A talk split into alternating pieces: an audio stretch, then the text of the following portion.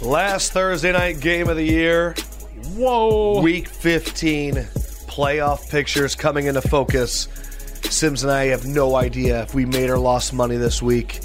And Sims's film Oh, notebook. we know, we know. I know what I did. I know I lost money. That is hundred percent. Yeah, you're probably right. I don't even think I had a good week even picking just who won the game. I mean, if you wanted to be honest about it, I picked the Panthers to win a close one. I picked the Bills to win a close one. I picked the Falcons to win a close one. I picked the Texans to win a close one. yeah. I picked the Ravens to win a close one. Picked the Patriots to blow them out. Yeah. Picked the Saints to win a close one. Yeah, you didn't do great. Picked the Well, Giants that one worked out. to blow them out, and they blew them out. Speaking of the best one there, Raiders and Steelers, I just saw this on Pro Football Talk NFL draft heading to Las Vegas 2020. 2020. Let me tell you something. That would be a blast. What are you guys doing April 2020? You guys want to get that on the Get it- schedule? well, I we know are what I'm going to gonna get do. our players arrested before they actually get in the league. I was going to say April 20th, Oh. 2020. Smoking and you're going to have the bombs. draft like right around there. Perfect. We might get a Laramie Tunsil the week of the draft Ooh, very in Las true. Vegas. At the, draft, day of maybe. the draft In the green Yeah. room. Right, right. Oh my gosh, that'd be incredible. All right, so I'm not even kidding. The film notebook this week is really, really good. I had a chance actually to go Overflowing. through it. Uh, SLFL update. If only we were not PPR, we would be advancing. But instead, Kyle Rudolph, two catches, seven yards, enough to beat Odell Rogers by 0.9 points, What's PPR? point per reception. we made it through a whole fantasy season, and you don't know what PPR is? Oh, didn't. yeah. So because he got two points for each of those catches, Right. Uh, yeah. That's Hey, brutal. Congrats on making it through your first fantasy Yeah, season. well done. count. well Congrats done. on managing the team, Lefko. Damn, it does suck. Keeping Washington's defense in there was a bad decision by me. Uh, yeah. Oh, Odell was what was the out. other one we were thinking about? Uh, no, that was my other league. That was the That was- Jacksonville oh, Houston. got you. Okay. Who was our other defense we could have gone with on Sunday? I could have scooped up somebody. yeah, but it's okay. It's all right. It was a good season. Oh, oh you know what? Again, Odell not playing in our playoff game kind of Oh, sucked. kind of hurt us. Yeah, Kinda Odell hurt us. Rogers. Yes. Um, I want to apologize to the fans, Sims and Lefko, because when we were doing our podcast on Monday, I was using the iPhone alarm to transition between games. Oh, gotcha. this is that realization that everyone uses the same alarm sound and we're all just humans that succumb to Pavlov's dog's theory that I know Pavlov's dog theory really throws me for a loop. everything will cause a reaction. Right. And so people hear that sound and that's their sound that get the F out of bed. That's their sound that's like you've just now burnt your chicken. So apparently a lot We of had a people lot of people tweet us and message us and be like, like the shot clock idea, please don't ever use that sound effect again because it made them upset. It made them frantic. They panicked when they heard it. So so we're going to have to just we'll do like a fart noise or buzzer, yeah, something. yeah. something Sims stupid. and Lefko. Yeah, we'll change the noise, but we got to be a Yes. little more mentally strong. Sims and Lefko, let's listeners. We're Gotta going to be- self-scout the uh, yeah, the we got we got to listeners. self scout the listeners. They got to be able to overcome some obstacles every now and then. Okay, sometimes the crowd's a little louder than you'd like. Okay, Ooh, so really, we're preparing them for the playoffs. we're preparing them for moments See, that's what in we life. do. Uh, I, as you could tell from that cough, coming down with something. Yeah, apparently, you were already just come down. scouring the office for emergency. I was. I just trying to get ahead of I'm- anything. you just pounded me. That was a bad decision. I know. Well, trust me, I kind of gave it a light one. I, pulled I gave it a away light kinda one, quick. too. I'll I- go get some hand sanitizer mid podcast. All I've consumed for the last two days is soup. Yeah, That's it. yeah. That stinks, man. I'm sorry. I just It's don't wanna okay. get There was sick. a lot of people coughing in the studio yesterday. I knew it was going to happen to me eventually. Yeah, it's around. I know. My kids have had it. It's I had it. I hope I just don't get it again. That's what happens to me with no spleen. I will get the same sickness again, like a month after I've gotten better. You're from it. like the Sean McVay of sickness. It's Exactly. the same thing, just different variations. on exactly the right. same Very thing. good. You Very get good. jet sweep flu. You're right. He got jet sweep blue last week. I am. I, I'm telling you I guys. didn't do it. Let me let me tell you something. When I get to the Rams Bears uh, film notes with Sims, I was reading it going, "Oh shit, the NFC is up for grabs. So that's a little tease. Uh, Fendrick, you want to go through the holiday schedule for the next few weeks? Yeah, so just to let everybody know what our schedule is looking like the next few weeks, uh, I have this in a spreadsheet which has been shared with both This of is you. the benefit of working with Fendrick is that a lot of people go, I don't know what's going to happen over the holidays, and Fendrick goes, I got it all figured out. Johnny spreadsheet. First of all, let's just do this on the air. The 31st of December, we're Yes. doing the pod, right? 10:30 in the morning. 10:30 in the morning. I think I'm going to come here and do it. Okay. Okay. Deal. Then I guess I have to come here and do it too. It said on the You were thing that you planning were to. coming anyways. Awesome. All right. All right. we so just discussed. say no. I'll do I'll do that, okay? You want to come in here at 10:30? Yeah, I think I might have something I have to do here eventually anyways. So Perfect. I have my probably- buddy Joe's wedding, so I forget if I had agreed to that or not. you said you were going to come here, do it 10:30 to 11:30 and, then, then leave go for from Jersey City here. at 12. Sick. Right, right. Okay. So, here's the schedule for the next couple weeks. Next week, Tuesday, week 15 recap comes out like normal. Thursday, we are doing on Thursday morning, the week 16 picks podcast will come out that day. So it's a little different than our normal schedule. Week 16 picks podcast comes out next Thursday. You better stay on me, dude. And, uh, we'll be all over it. Okay. And then on Friday, it will be a interview special with Champ Bailey coming out next Champ. Friday. So next week, Tuesday week 15 recap, Thursday week 16 picks, Friday Champ Bailey special. Week of Christmas, only two podcasts coming out that week. Tuesday the 25th, Christmas Day, the week 16 recap is coming out. What a gift! What a gift. What a gift. There you go. The two little elves here. It's going to come wrapped. Uh, Friday of Christmas week. I don't have the date down. That will be the week 17 picks podcast. So only two pod, uh, podcasts coming out that week. Any That's- questions so far? No, but that's the 28th that Friday, I believe. Perfect. Yeah, if you could have the calendar pulled up, that would be great. My brother's birthday. Shout out to brothers. Whoa, shout out. Week of December 31st, uh, week of New Year's. Tuesday, New Year's Day, week 17 recap is coming out. We are taping a podcast on New Year's Eve. Maybe we'll do it. Should we do it around like 11 at night and then we can have the podcast end with the ball drop? Absolutely not. Perfect. We'll I will see definitely you guys be too here. stoned and drunk on tequila at that point. Very Perfect. true. And then, uh, so yeah, New Year's week is going to be a normal week. New Year's Day, week 17 recap comes out. Thursday, week 17 film pod comes out. And then Friday is our wild card weekend picks. So Holy crap! I will tweet that in spreadsheet form if anyone Nice. would like to print it out and put it up on their wall. So Yeah, we got to make podcasts sure everybody are coming. knows. We're going to keep working even during the holidays. But that is the schedule. Woo woo, mother hen, Johnny Google document. And I am done talking for Woo, today's woo, woo. podcast. No, you're Nice. not. First of all, are you washing these at any point? Are Simpson Lefko mugs I- that we're drinking Yeah, water out I, of? I put a little water in them and I swirl it around and then I fill them back up. You s- just swirled it, so you're not getting the outside of the mouthpieces No. or anything like that. No. Ah, I would have expected more out of you. and okay. Sims is no longer drinking Oh, out of that. Gosh, Well, damn. I guess you're not drinking water during Damn. this podcast. Just then. doing dirty cup Josh. I'll That's what- clean The him up. only other Oh, Don't thing worry. that's happening today is there is a fly in the studio, I haven't seen it in a minute. and it's aggressive. It just tried to land in my hot chocolate. If anyone on the podcast kills the fly, you get 30 seconds to talk about whatever you want. oh, that could be environment. Oh! That could be Google Docs. Right. That could Survivor, Oh. Rutgers basketball. Be, if I'm you going to kill, this fly. If you kill the fly, Survivor Boy seconds. gets 30 seconds on it's Survivor. been one of the best seasons of Survivor. You didn't in kill the history. fly yet. Okay. All right, I'm going Mr. Miyagi style and getting this thing. I have my thing ready to go. Carson Wentz might be done for the year. Yeah, Back spasms. yeah. Someone DM'd me and they asked, Do you think Carson's been hurt for a while? And I turned that question to you. My one friend said, Whenever he's hurt, his face turns red, and he's been red all season. So I don't know.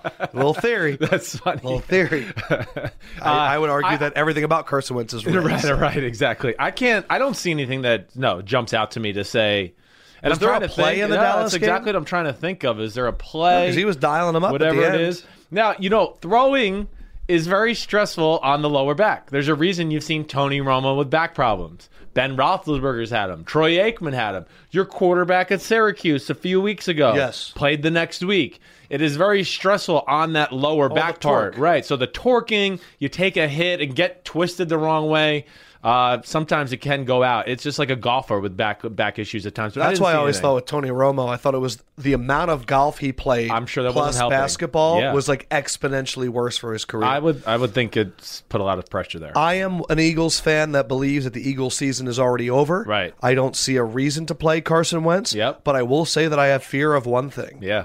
That Nick Foles goes into LA and hangs up Pulls it out. 450 yards and four touchdowns, and we go through an entire offseason of Foles versus Wentz. yeah, I know. Uh, I know. I don't think we have to have that fear. I I'm don't think curious how much the line dropped. uh, when Carson Wentz. What was, the announced. line originally? I can do tell know? you. Yeah. I'll pull it up. But I would think like the Rams are what eight point favorites. Am I weird that I don't like to play the miracle game where like I'm hearing Giants fans be like, here are the nine things that we need to have happen for us to make the playoffs? I just don't really partake in it. Yeah. Is that weird? No, I don't think it is either. I, I don't think I'm like that either until it starts to get really close and narrowed down to one or two things. Yeah, like one or two I'm not things. going to sit here and try to keep track of like, oh, these nine amazing things have to happen. Or like for the Browns. It's Right. like I look at the AFC, I got my seven teams that I'm interested in for the six spots. Yes. The five teams that are there Right. and either Colts or Ravens for Right. the six. I'm with you there. NFC, all of the division winners that Right. are currently listed, Right. Seahawks, and then we're either going Vikings or who? I, I'd rather see Carolina than the Vikings in. Wow, that six seed Honestly, is awful. I know, but at least the Carolina just go damn. Who it's else Cam are up there? Newton, Vikings, that- Carolina. and then you got Philadelphia. Yeah, no, that's not a thing. Yeah, see, I would rather see at least Cam Newton and that Even though, offense. even though it's hurt Cam Newton, yeah, I still would rather see it. I, feel I like would I like give it to a better see chance. Vikings without offensive coordinator DiFilippo. right. I guess there's just a part of me that I don't want to see like Vikings Bears first round again. That's what I'm just like. Eh. Take the under. Oh yeah, so how did the Rams. odds? So the Rams opened as eight and a half point favorites, Were they like and 12 they and a are- half? They are as high as 12 and a half. Um, that was a good guess. It's actually all over the place: nine, 10 and a half, 11, 12 and a half. So depending upon where you bet, the line is different. I, I honestly, I know our betting show is tomorrow. The Eagles played two games. There's like two games because that overtime period. And their defense had 93 snaps. I saw on your sheet. Yeah, and their secondary is a mess, and they don't generate pressure with their front four, and Nick Foles.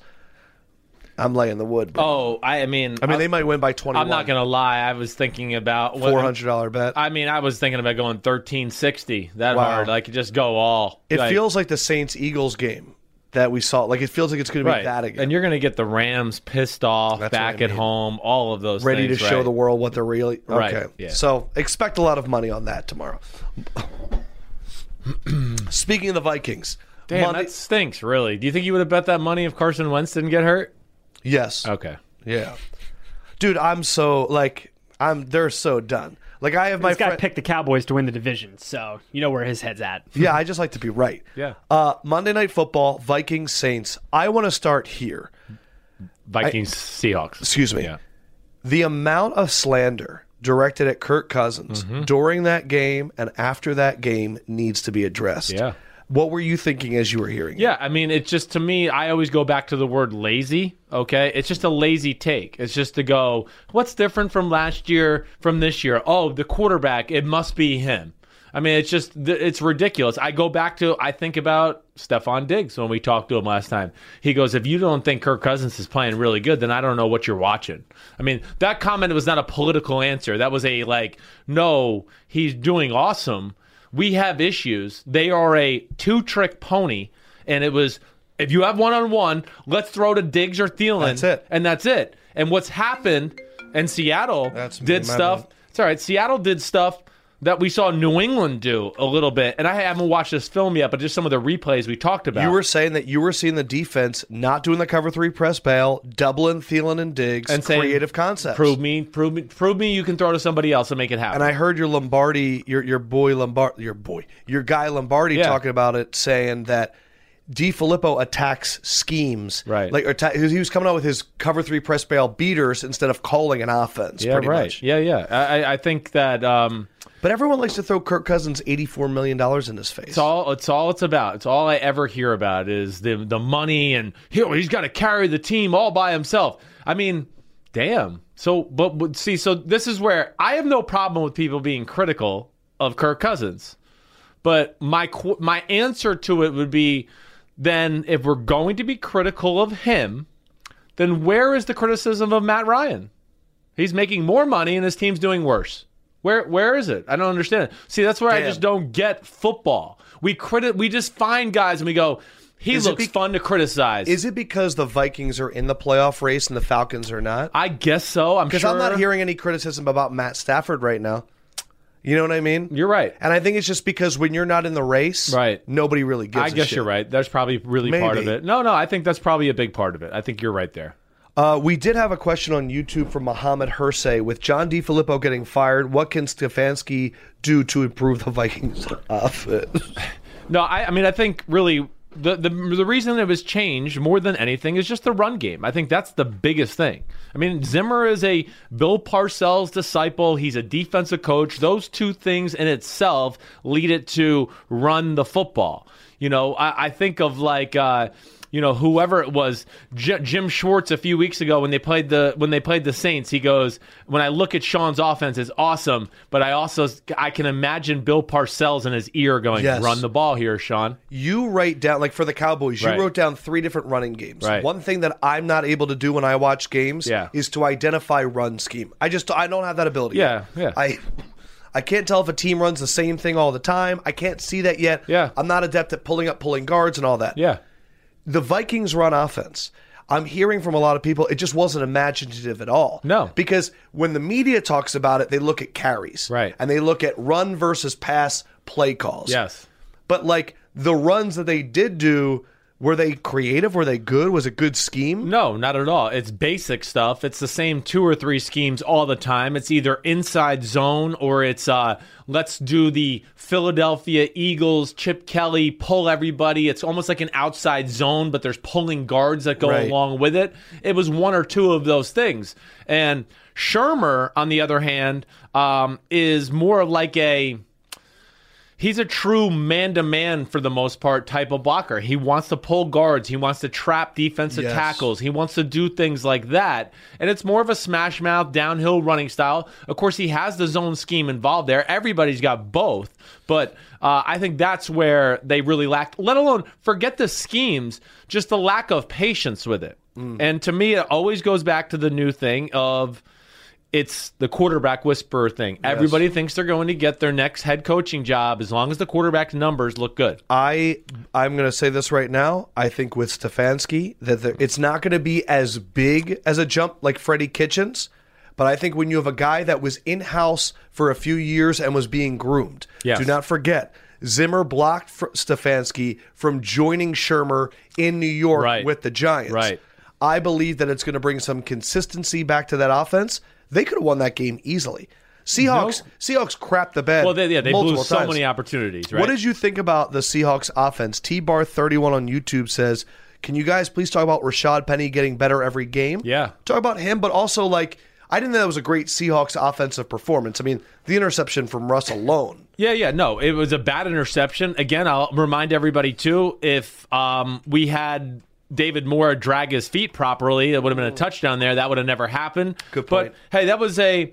You know, I still like the Seahawks offense, especially what they do in the run game. I think Rashad Penny is going to be special, and Every time he touches, it's like it, 40 it looks yards. pretty damn good, right? And I don't even think he's totally healthy uh, after that what we saw ankle. from that Packers, whatever it Right. was, foot, ankle injury. Either way, yes, the the passing game is never going to blow you away in Seattle. They kind of want to just run the ball. Their philosophy is run the ball, control the clock, defensive coach and Pete Carroll, right? Yes. And then they want to just go, okay, now we got some one on ones, and we got Lockett, and we got David Moore, and a few of these other guys. Baldwin's been hurt. And Baldwin's gonna hurt, but either way, then they're just gonna go. All right, we'll do some play actions and some shots off of that when Right. we have some man-to-man shots because Russell is a great deep ball thrower, and that's it. But I don't ever watch the Seahawks offense and go like, "Oh wow, these pass game schemes are unbelievable." Right. It's really about their run game, and they just want to take a few shots, and they usually capitalize on it.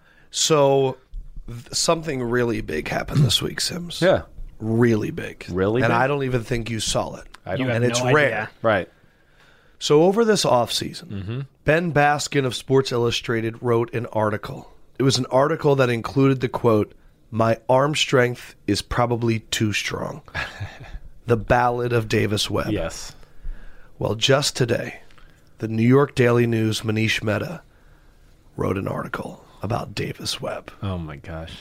he's back. I've read it and I've I've boiled it down to a few things. Yeah. First, what we've learned. The Jets' third string quarterback rises at 502 every day. He's literally the first player in the building. He eats early bird dinners, he leaves the team facility at 8 and he goes to bed by 9. I will say all of the quotes from the Jets were very glowing. It's good. Darnold said he's a super hard worker, awesome to have around when he doesn't have a lot of energy. Davis brings it out in him. Jermaine Kerr said he watches a lot of film, and they emphasize like the, he said it like that. Right, right. And McCagnon says he's been outstanding off the field, shows talent, interested in his development. Mm-hmm. The big reason it was a thing is he said, I want to start in this league. Yeah. Out of all due respect, he goes, Sam, he deserves it. He's the best quarterback on this team. Yeah. He deserves it. But in the end, I want to start. And Right. The Jets are trying to groom him to be the backup. Right, He's going to be an exclusive rights free agent after this season. right. The fact that he's back is insane. It is. And I'm just curious are you upset that an article was even written about him again? Yeah, I think it's a little weird. I do. I, I want you to get it out. I mean, it's just uh, to me, it's again, it's a third string quarterback, and we're going to focus on that this time of the year. I mean, again, there, he is an intriguing prospect. We know that. I mean, he does have size. He's got decent athleticism, and there's the flies on the thing. Get it, Lefko. I am- Get it. it's going to get hot chocolate everywhere. Move fly, Don't. move fly. Oh, I couldn't do it. Uh, I didn't want to splash. Now I can't drink. But he's an intriguing. Uh, he is an intriguing prospect. I understand that. I mean, there are some starting caliber traits there. But yes, this point of the year to be doing this Yes. again. No, the first thing I think of here in this situation is, okay, did Manny Schmeta approach the Jets about this? Because I have a hard time believing that. I, I have a hard time. Manny was like, well, let me look at this. There's all these things going with the team. Hmm. Well, he said that he goes, look, this is a guy that might be the future. Maybe in that three week span. The future for who? Well, no, he's saying maybe in that span in which Sam Darnold was hurt, maybe Right. instead of playing Josh McCown, you played this guy. Yeah. Whatever. I agree with you. Why did that? So wait, what's your what- conspiracy theory? So oh, my conspiracy theory is: so did he reach out to the Jets, or is Davis Webb's agent setting these things up and going? Who's his hey, agent? I Do you don't know? know? I'm just saying, but check that hey, out. Manish, you know, can you do a little thing? I mean, that's how that crap works. And I will Manish s- is such a political writer. I talked to some people at the Jets, and they Right. really do love Davis Webb. yeah, that's cool. But also at the same time, I think. Um, what was the thing I was going to say there? I can't remember. It's just odd either way. There was a p- co- what was the comment I was making before you said what was your conspiracy theory there? What was I about to say? I can't remember either way. Well, do you, you No, like you know why they didn't Oh, yeah. play him? because I still had a chance. No, because oh, oh, let's let's play him so he can do awesome, and then we can talk about Hmm. this. And this is gonna have a thing in the offseason. And then if Sam Darnold starts off slow next year, we can go, well, Davis Webb looked good in those three meaningless Right. games. Right, right, right, That's right. why. He's the guy. It's Sam's part of the guy. Yes, exactly right. You like the Avengers, right? I do. Okay. Love the Avengers. When a new Avengers is released, Mm-hmm. there's two stages. There's the press release and then there's the movie trailer. This article is the press release for an upcoming movie. Nick, if I can get some music, Is please. this a new one, or are we still talking about Davis Webb here? if you could have one second, please, please sit back. The, the movies are going. All right, let's see if I can do this without coughing and dying.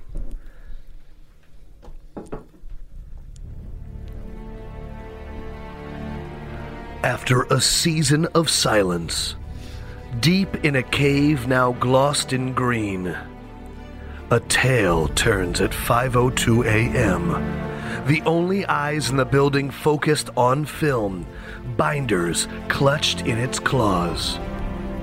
A man facing insurmountable odds, a quarterback ready to seize his rightful throne as the King of New York. Coming in off season 2019, Davis Webb returns in. Return of the Dragon. This time, he's an exclusive rights free agent. Davis Webb, 2019. You excited for it? Are you going to be ready for this? No.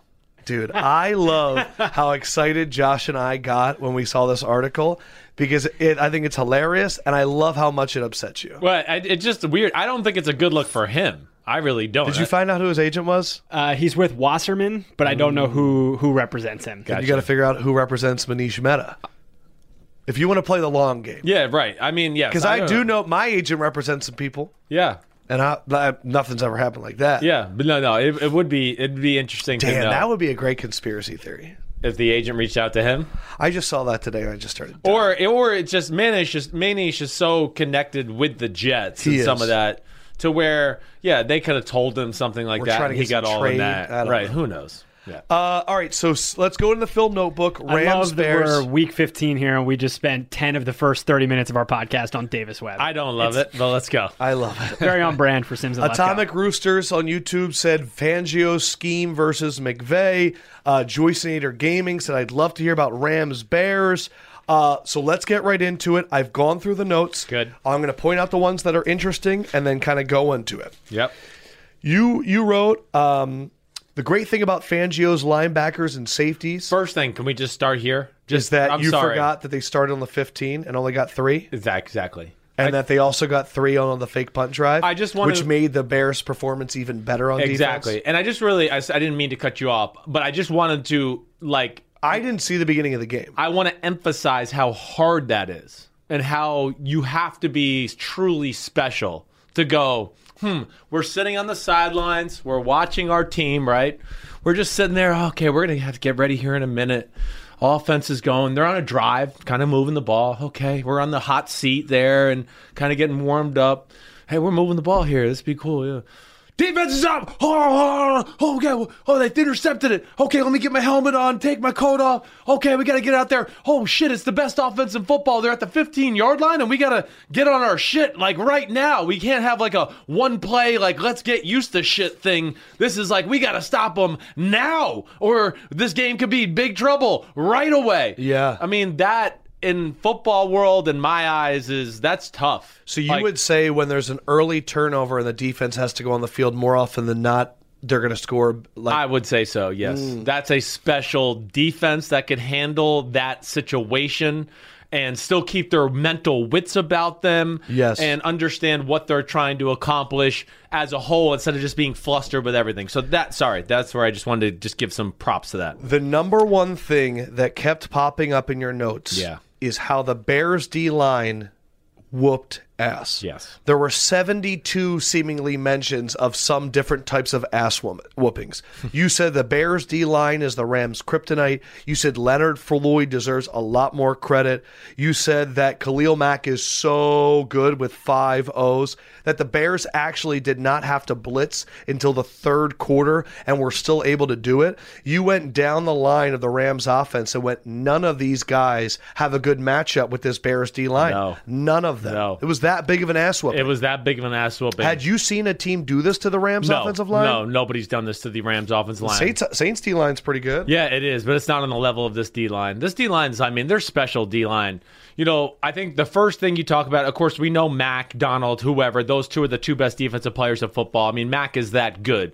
And he gave Whitworth and Havenstein all they can handle. I mean, they were outmatched there. And that's not saying much. I mean, Khalil Mack's going to outmatch just about anybody for the most part. So that, okay. But what gets in trouble is. You know what they do a lot of the times too, Lefko, is they try to slide the line towards Mac. Right. So then Whitworth, of course, can go, I'm going to set outside really hard because my guard's sliding over here too, and he can kind of play the inside move.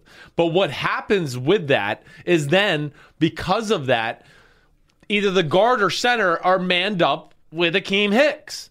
And if there is a kryptonite with the Rams offense, it is the two guys in the middle. 66 guards. The center and the guard. Oh. Oh, one of the guards is is totally fine. Saffold's fine. Oh, Saffold's a beast. But the he's oth- one of those humans that you go, that's an absurd looking human. body." Yeah, I mean he's athletic. He can do it all. He's really great. The other two, it's Sullivan. and Blythe.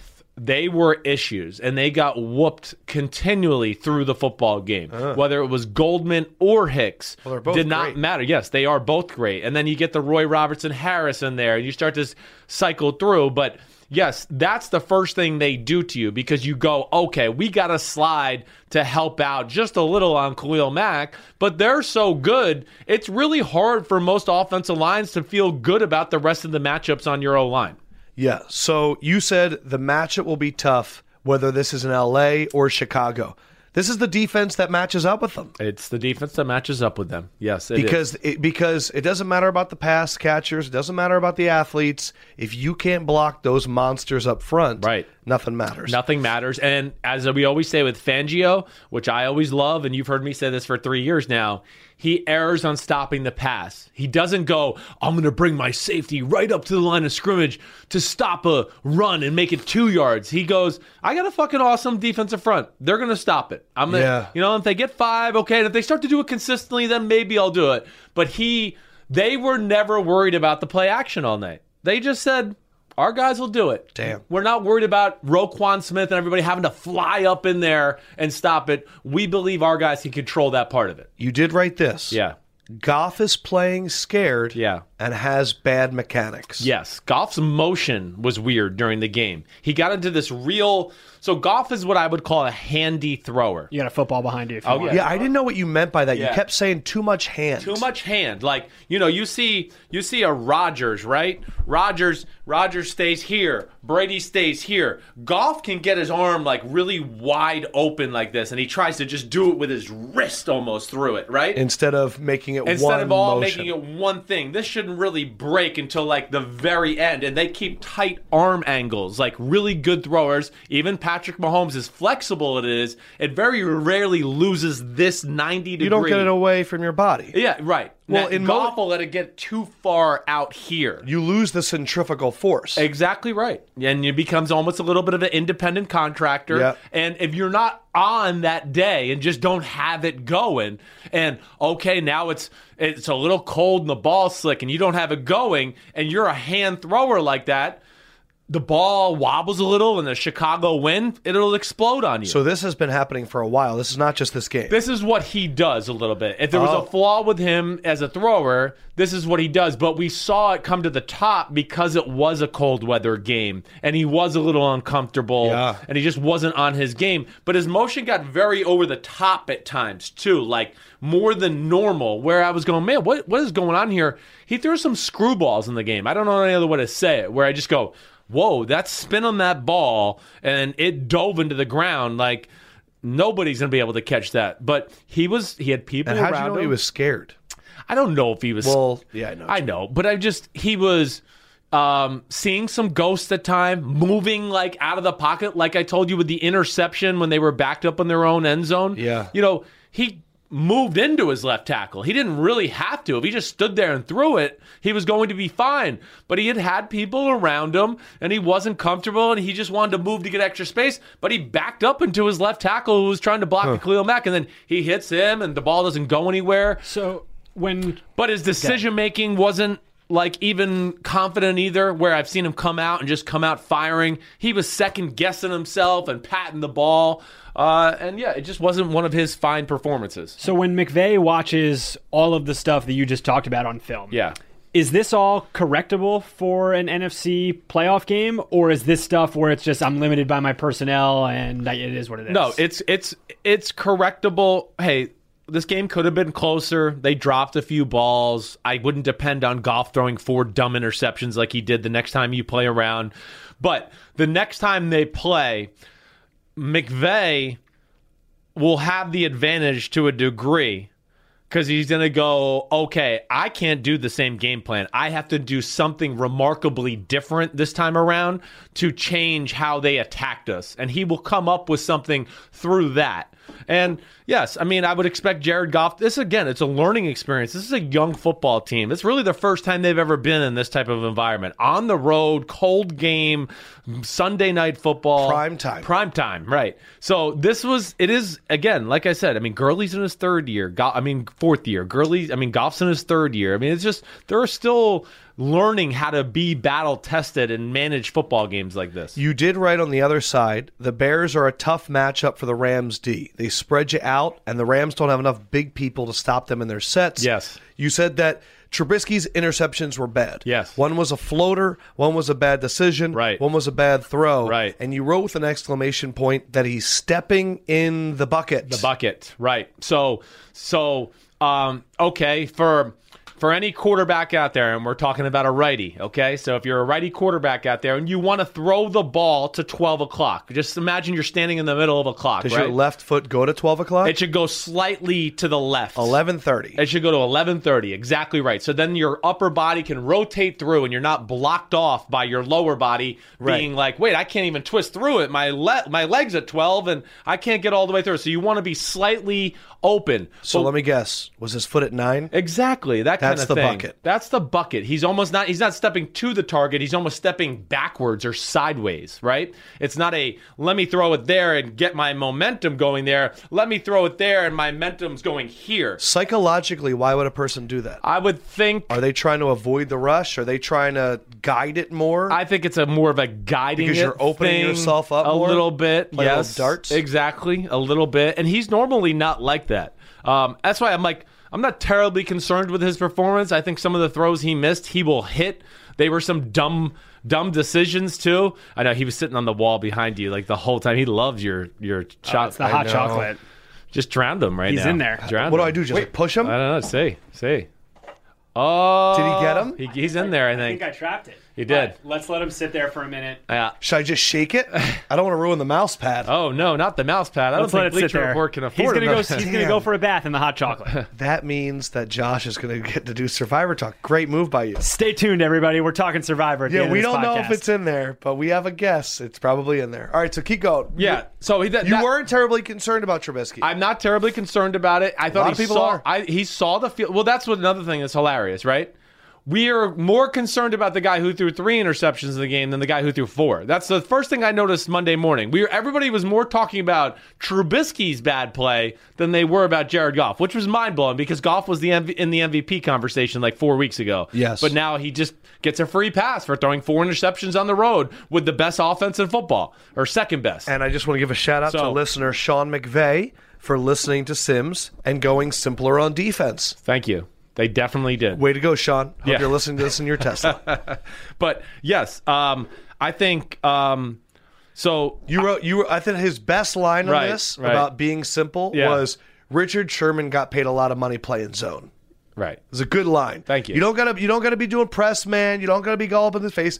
Richard Sherman made a lot of money playing zone. Exactly right. Drop Peters back, drop to Lee back, Exactly let those right. guys get up there, Right. Donald will get pressure. I liked their defensive approach in this game better than any game I've seen the whole year.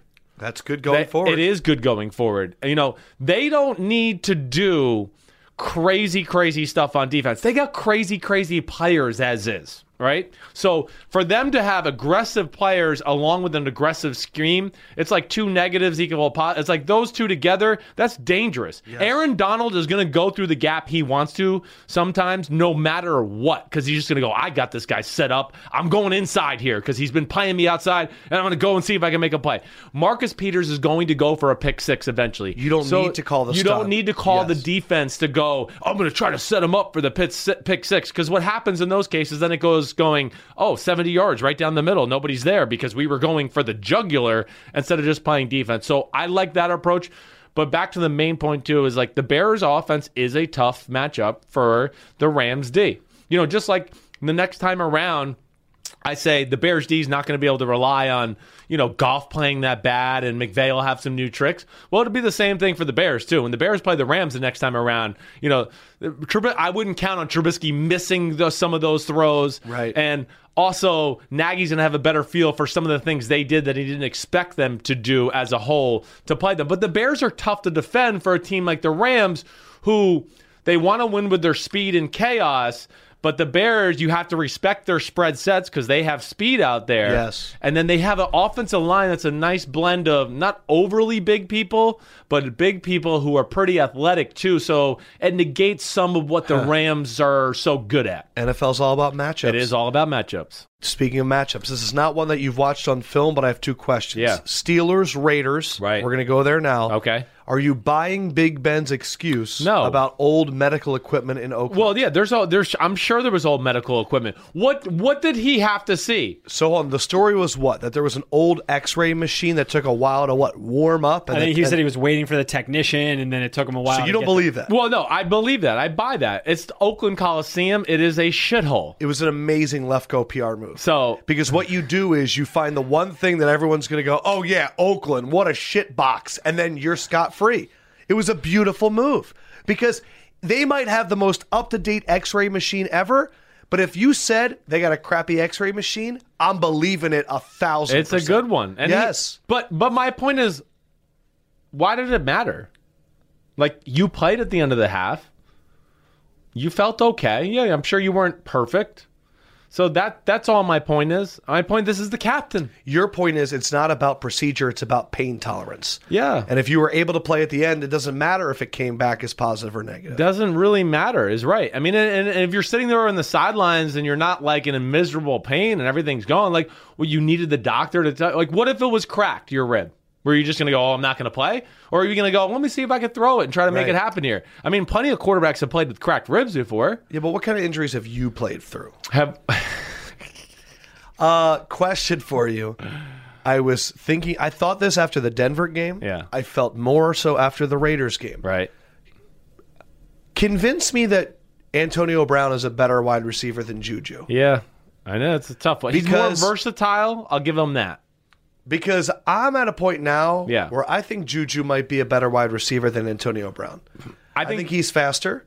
I think he's a bigger he's obviously target. bigger right yeah I believe that um, he can get open on more different types of cornerbacks. I, I don't disagree with that either I Juju's the better outside receiver. I'll say that right off the bat. Antonio Brown is undoubtedly a better slot receiver Right. than Juju. And then you're I, But I like Juju better on crossers. he's because he's fearless and he can use his size. You're right. I mean, And he's not amazing only that, at it. I have seen Juju take so many balls, Break 40, a 50 tackle yards, and then go right. Haven't really seen Antonio Brown do it once this no, year. I I know these are things that you know. You know, again, I think if we went back in time and when he just didn't have a straight shot of catching a ball with nobody around him, I think it'd be harder to find some of those plays on Antonio Brown than people realize. Like where, oh, he caught a slant and broke a tackle and then outran a bunch of people down the sideline and broke somebody's you know angle that they had for a long touchdown.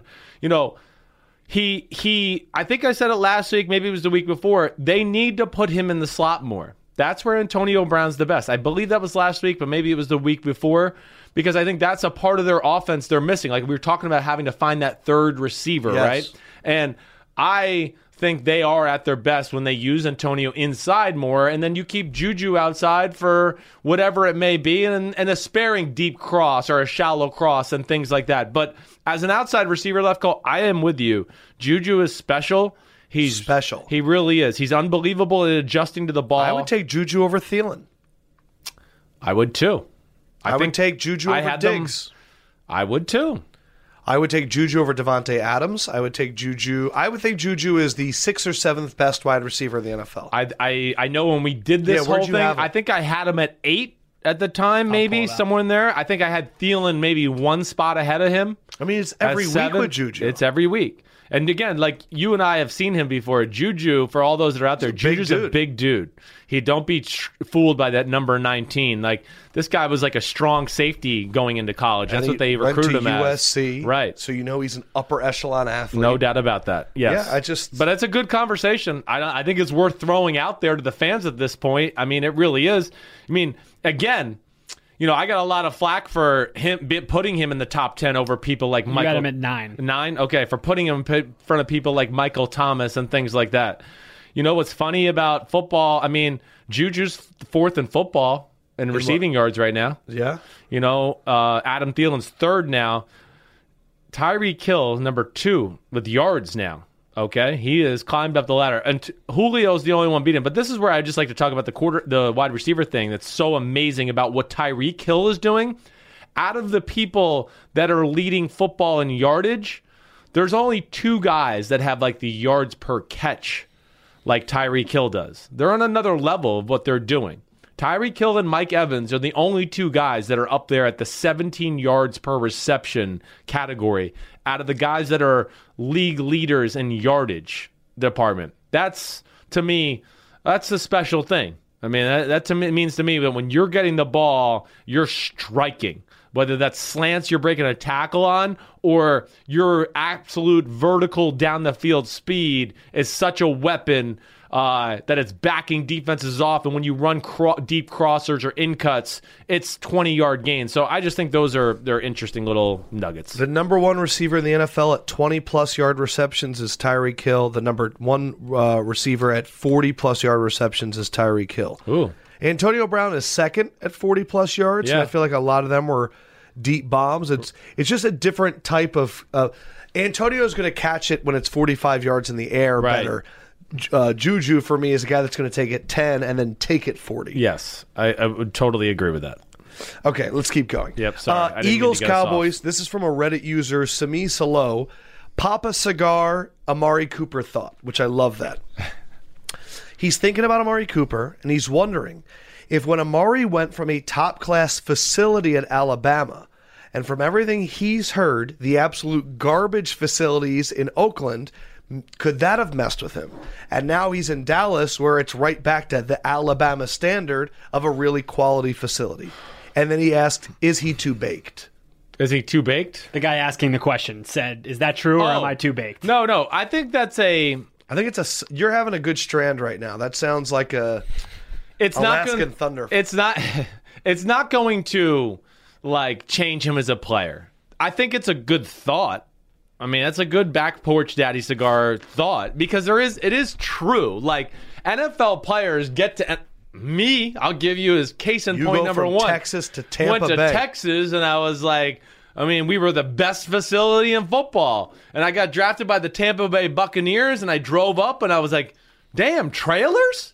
Are we got trailers connected to our facility? Where the fuck am I? Am I back in high school? Wait, my high school locker room is better than this. Hold on, what am I back in? Pee wee football? We were at Oakland's training camp. Right. It was at a high school. They're in a high school gym. I know. So it can be underwhelming for some of these big school stars when they come to the pros and they go, damn, like this is, I'm, it's way less cutting edge of a facility as compared to where I was in college. It's finally getting there in the NFL. Teams have finally realized that it increases their team worth when they have these big facilities, right? Makes it they're- better for free So they're agents. exactly. So they're starting to build all of these Is things. showing finally. up in Dallas like showing up in Austin if you're a high school recruit? Like you get to Dallas and you just can't believe what the Cowboys have. Yes. It's like Dallas would be, I would say, in that upper echelons of like professional organizations in the NFL. It's funny. Them and the Mavericks, both in Dallas, are like the upper level Yeah. of treating players like professional athletes. Right, right. I mean, they have a, their their their football facility is the Ford Center, Right. And they have a twenty five thousand dollar stadium that's connected to their football facility. So yeah, you get treated $25,000? twenty five thousand seat. Uh, sorry, like they'll play big high school. Oh. I was like, I was sorry. like, that's a really cheap Great stadium. deal. Jerry knows how to do it. Yeah. Uh, but yeah, I mean, um, Dallas is a special organization. I, I I'll say this: like, there's some organizations that are like I always look some of the original organizations.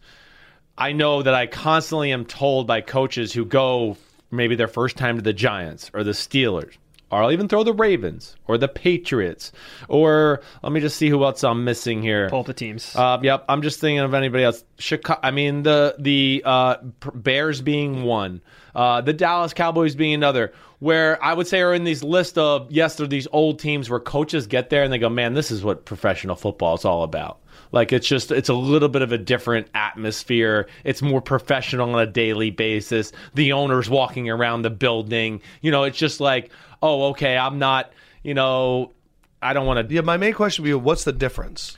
What's Like, the- like, like, what's happening in Tampa that's not happening in New York? they're not you know new york's not having meetings at the hooters to go over their players uh, who's going to get cut They during have tradition. They've been doing it for 50 Ex- years. that's what i mean they are well schooled these are like b- football businesses it's not just like some hotshot owner came in and threw a billion dollars out and just said we're going to wheel and deal and play and hey you guys go to hooters and drink some beers and figure out who makes the team remember they did that in hard knocks like the giants aren't doing that like remember do you remember that The Bucks did the that? bucks and hard knocks they had one of their Jason Light. did that? Jason Light had one of their meetings at Hooters. I can promise you that the Giants or the Pittsburgh Could have staff been just a branded content. are not are not going there.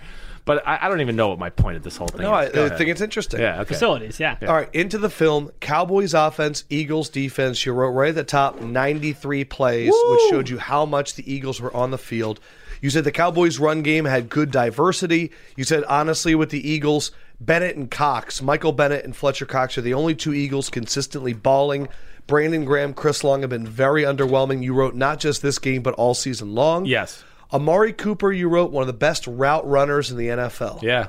He's, I mean, you know, from our first day ever seeing him in person, He can stop on a dime. right? I mean, and we saw how quick he got off the line of scrimmage a few times. I can still remember you and me standing there in Yeah. Oakland the first time, and I was like, and I was like, whoa, like that was unbelievable. And I went, why did you say what? Yeah, 'Cause I right. don't know what I'm watching. Right, right. But it's uh he has special fast twitch and he's a creative route runner who likes to I don't know, say ad lib a little bit. He comes off the line of scrimmage and he hops and he skips. Yeah. And then he runs real hard like he's gonna run the go route, and then he jams his foot in the ground and runs the slant route. Like he really is great at changing speeds, changing the way he leans his body, Yeah. and then giving a real nice, noticeable something body language wise to go, here I come, quarterback. I'm about to make my final Oh, he move. presents himself. He really does. He presents himself in a great way. Uh, and they don't do a lot with him because they don't have to. It's go route, it's slant route, it's post corner, which is like a, p- s- a deeper slant where then he puts the brakes on and goes Yes. back outside. That's all they're doing. But, if when you you're do that those- talented, Yeah. yeah, right. You wrote Dak fumble. I've never seen a guy get strip sacked from the front before. Right. I mean, he gets more. That's what I think I wrote. Oh. Like, never seen it happen to like, and I think I believe it happened to him in the Tennessee Titans game when he fum- fumbled. There's like he has no. It's a good thing because it shows you he's not watching the rush at all. He's fearless. Like he's just like, oh, I'm Big Dak Prescott. But he's got to have a little bit of more awareness. Where I know this has got to be at least a third or fourth strip sack of the year, where it's come right in front of him to his face and he has no idea. It's like he's getting blindsided, but it's front sided, and he still has no idea it's coming. Wow. And that that just like, especially in the moment that that game, the kind of game that was, it was so close. They Yes. blew, like you have to be special careful. I wouldn't be mad at you if you were flinching a little bit in the pocket in that kind of game, Just because it's so close. because it's one play can change it. you did say that he played well and He that did. he at least put it at where he wanted it. Exactly right. Yes. What does that mean? I mean, I didn't see too many throws. The interception over the middle was High. wide open. Threw it high. Um, I'm trying. Oh, the other interception, he threw it good. He didn't see the backside corner. He has to know. The, they ran basically, if everybody's listening out there, three receivers to the left, right? Okay. And they're all running go routes. So you got three receivers to your left, but that inside receiver runs like it's like a go route that he crosses the field, right? He's going to run to the opposite pylon in the Right, end zone. right. And it's great if you have man to man and you know your backside corner is going with the out route of the receiver over to the right side or whatever. Oh, dropped But back? this this was zone and he had nothing to worry about on that side of the field and you have to know that he threw the perfect ball but he didn't see the guy so that was a bad s- seeing the field Right. the other one was the bad throw on the interception uh, but for the most part of the day i thought the ball came out of his hand very clean and he put it in the spot he was aiming for I will say though that reading your notes, it's hard to evaluate him because of the lack of pass rush from the Eagles Yes. and their secondary. exactly right i mean your secondary is a disaster Eagles offense, Cowboys. why de- is Bowsby playing bump man to man in the biggest moments of the game against Amari Cooper? the hottest receiver in football? Those are things to me where I just go, I don't get it. Like, why doesn't anybody sounds on like the a brain fart? or why doesn't anybody on the sideline just go let him run a slant and make the tackle? Let him run the out and make the tackle, but don't get beat running, letting him run straight by you because all of a sudden you think you're Akib Talib or you know Marcus Peters who's going to jam him at the line of scrimmage and Yeah. be like lockdown. That I just don't understand that. Uh, Cowboys do have some corners that can get on an island with people. Yes. But I thought the most interesting thing is that halfway through the notes of the Eagles offense, Sims switches to a fresh pen. Did you run out of ink? Boy, boy, that ink was popping. It was right. afterwards. Wasn't it a great pen? Man. Yeah, yeah. One of my pens just isn't. It's not What flowing. happens, yeah. I know. I don't know why it's not flowing good. Yeah, but halfway through, man, it was dark. You it can was tell, black. right? Right? uh, Yeah. rich. Thank you. Do I need Rich. to make a Staples run? Or you No, good? I still. Okay. I'm good. Yeah, I'm good. Uh, Eagles offense, you said no one on the offense is special with the ball, running Yep. backs or receivers. You said the Eagles offense has no rhyme or reason and they repeat calls all the time. Yep. So I mean, it's pretty fair to say that it's not DiFilippo, it's not Doug Peterson, it's not Groh, it's Frank Reich. Yeah, He took that whole third down package up to Indy, huh? no doubt he did. How do they not just keep some of the plays? I don't know. I don't know if it's a lack of knowledge or if it's a just a lack of the creativity as far as what Reich brought to the table, and nobody can replace that. Yeah. Um, You know what I haven't seen in a while? Yeah. A montage of Reich's comeback. I felt like when Reich, like Reich all the time, they'd be like, and they're down 14 points. You know who else was down by a lot of points? Frank Reich, his quarterback of the Buffalo Bills when they were taking on, who were they playing again? uh, they were playing the Houston Oilers. He did at Maryland too. He had a crazy comeback at Maryland. Oh. yeah, I just I haven't seen that video package. So Right. if the Colts are down like 14 You'll to the probably see Cowboys it this week, weekend, yeah. we'll see it this weekend. Right. But the big thing that caught my attention in your notes Yes. was Byron Jones. Yeah. Cowboys matched Byron Jones on Zach Ertz on third downs. Yeah. And Sims nicknamed him the Ertz Eraser. Divilly, E. the Ertz eraser. The And you Gronk said- stopper, and the you Ertz said- eraser. Right. I mean, like his rookie year, Yeah. you said that Byron Jones was a Gronk stopper. Yeah. Now he's the Ertz eraser. Right. And you went as far to say that him and a, a Chidobe Awuzie are the second best cornerback duo in the NFL. I think so. I just, you know, like let's talk about it right here. I mean, you know, okay, I'm putting Jacksonville guys in front of them. Figured. Bouye and Ramsey, but after that, you know, let's like seriously, let's just Talib and Peters. right. And I don't think they're on the level of these two this year, and especially Talib missed six or seven games. Um, so Orlando Scandrick and Kendall F- you're funny. I mean, you know, I- you I got mean- Minnesota. Houston Texans. Yeah, I don't know if I can give them the duo aspect of it though. Yeah. That's that's where it falls to that. But problem. I guess I guess the real thing is I, I we can get into duos, Yeah. but Byron Jones at this point. yeah. If he's like like what what's your statement on him? Well, he was he was played out of position his first few years, right? They moved him to safety. He played college corner, They had Morris Claiborne there. Right. Like they had some guys. so they tried to get their best eleven on. Yes. and by that they had to play him out of position. I think this is the position he's most comfortable at. The modern day NFL, he finally gets some coaching from a Chris Richard. I was always had an issue with Dallas's defense is good, but what they do in the back end is not always sound, and they get gashed in the pass game too much. That's what Chris Richard has brought to the Hmm. table for the Cowboys. Not only technique help for the DBs, but they're just more sound with their coverages against different schemes than they were in years past. But their ability to match and play man in big situations, it's just it's such a big thing for them because they don't have to blitz like the Bears. They can go four, four, four, four. Okay, it's time for a curveball here. Right. Let's throw six at them, and we're gonna lock them up man to man everywhere Yeah, you wrote they had no fear. and they had no fear of your your guys because they knew that none of them can really run by you. I get it. yeah, Um. All right. yeah. All Ertz's catches came on first and second down zone coverage with not Byron Jones on him. All right. Chiefs offense, Ravens defense. Yeah. What a matchup. So many notes I wrote down. It's crazy. First off, you wrote Ravens might have the best defensive scheme in the league, but they don't have the guys that the Bears and Cowboys have to get after the quarterback. Yes. So you th- and you wrote so many times.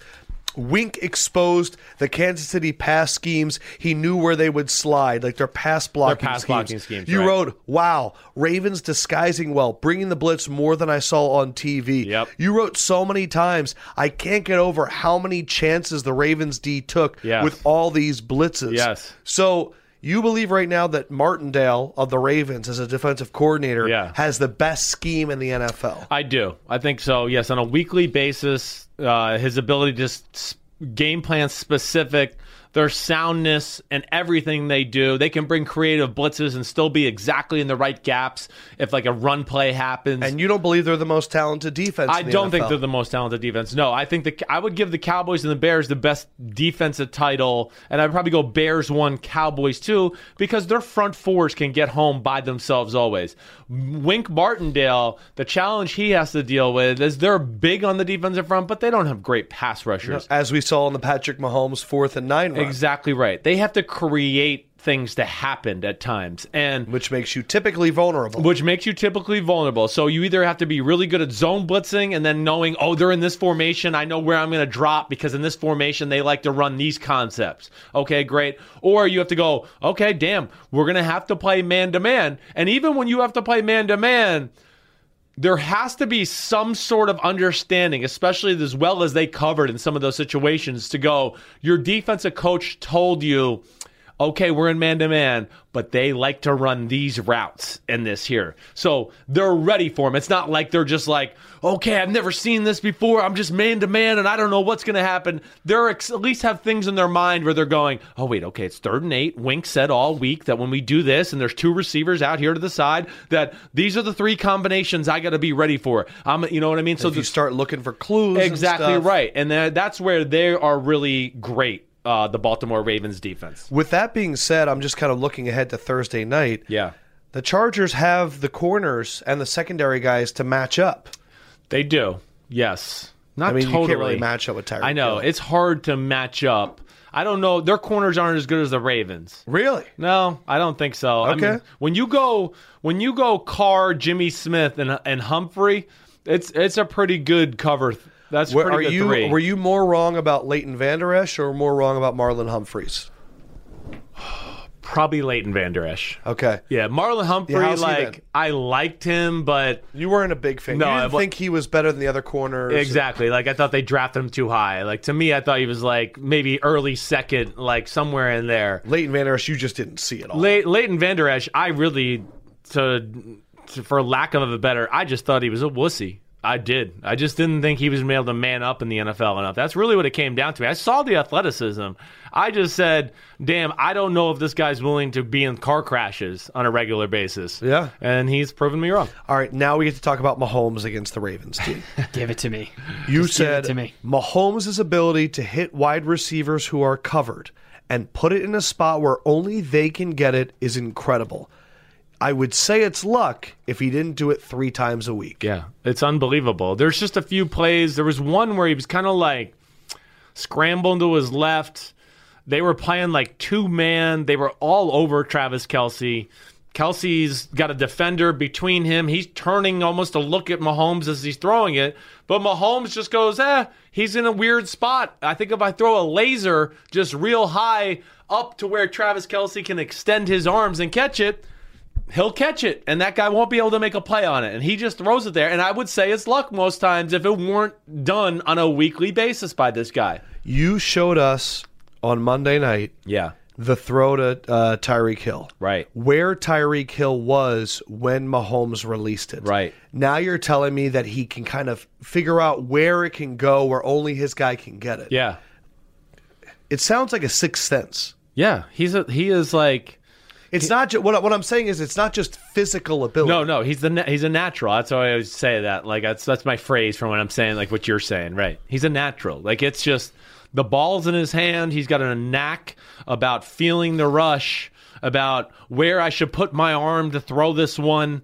Um, where you know, oh, this guy's really well covered, but the DB's not looking at me, so I can throw it in a spot and feel that he's not going to make a play on it because he doesn't really see me. How many quarterbacks are even noticing if a DB isn't looking? Like of the 32 starting quarterbacks, Yeah. how many of them, excuse me, can read a DB? Yeah. And how many of them are already pre-deciding where they're going to go and they're they're kind of looking at the formation, they're kind of Yeah, to me, only the really good ones can take little nuances like that. Like everybody can see it, and you might have your day here and there where you go, "Okay, yeah, I really Yeah. see seeing it good," but like, like Baker Mayfield can do it. He can do the same thing. Okay, Tom, of course, can do it. Tom can go, "Oh, damn, they're doubling Gronk." Yeah. but none of them are looking at me. I'm just gonna throw this in a spot where Gronk can get it and throw it. Like I am so- not an anti Kirk Cousins guy. Yeah. But I don't think Kirk Cousins is noticing that nuance. Probably not. No, probably not. Not to the degree they are on a play-by-play basis. Like Right. that's that's you know again natural stuff. I Guys would like even say- Baker, Tom,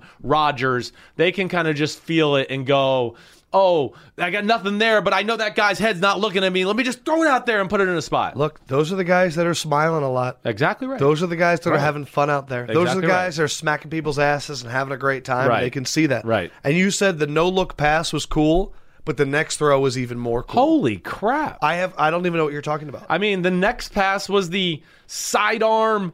I'm running to the left and I think I'm going to scramble and run. Oh, wait. My back's running up the sideline, and there's a hole Oh, that was the three next feet play? big. Yeah, that was the next play. There's a hole three feet big. Let me throw it like I'm a shortstop, running it deep into the hole and just flick it through there to the first baseman. I mean, that's what it looked like. It's just like to me where I'm just like, what the? Like, are you kidding me? Like most quarterbacks are like, let me get my shoulder straight, let me set my feet, and he's just like, eh, sing.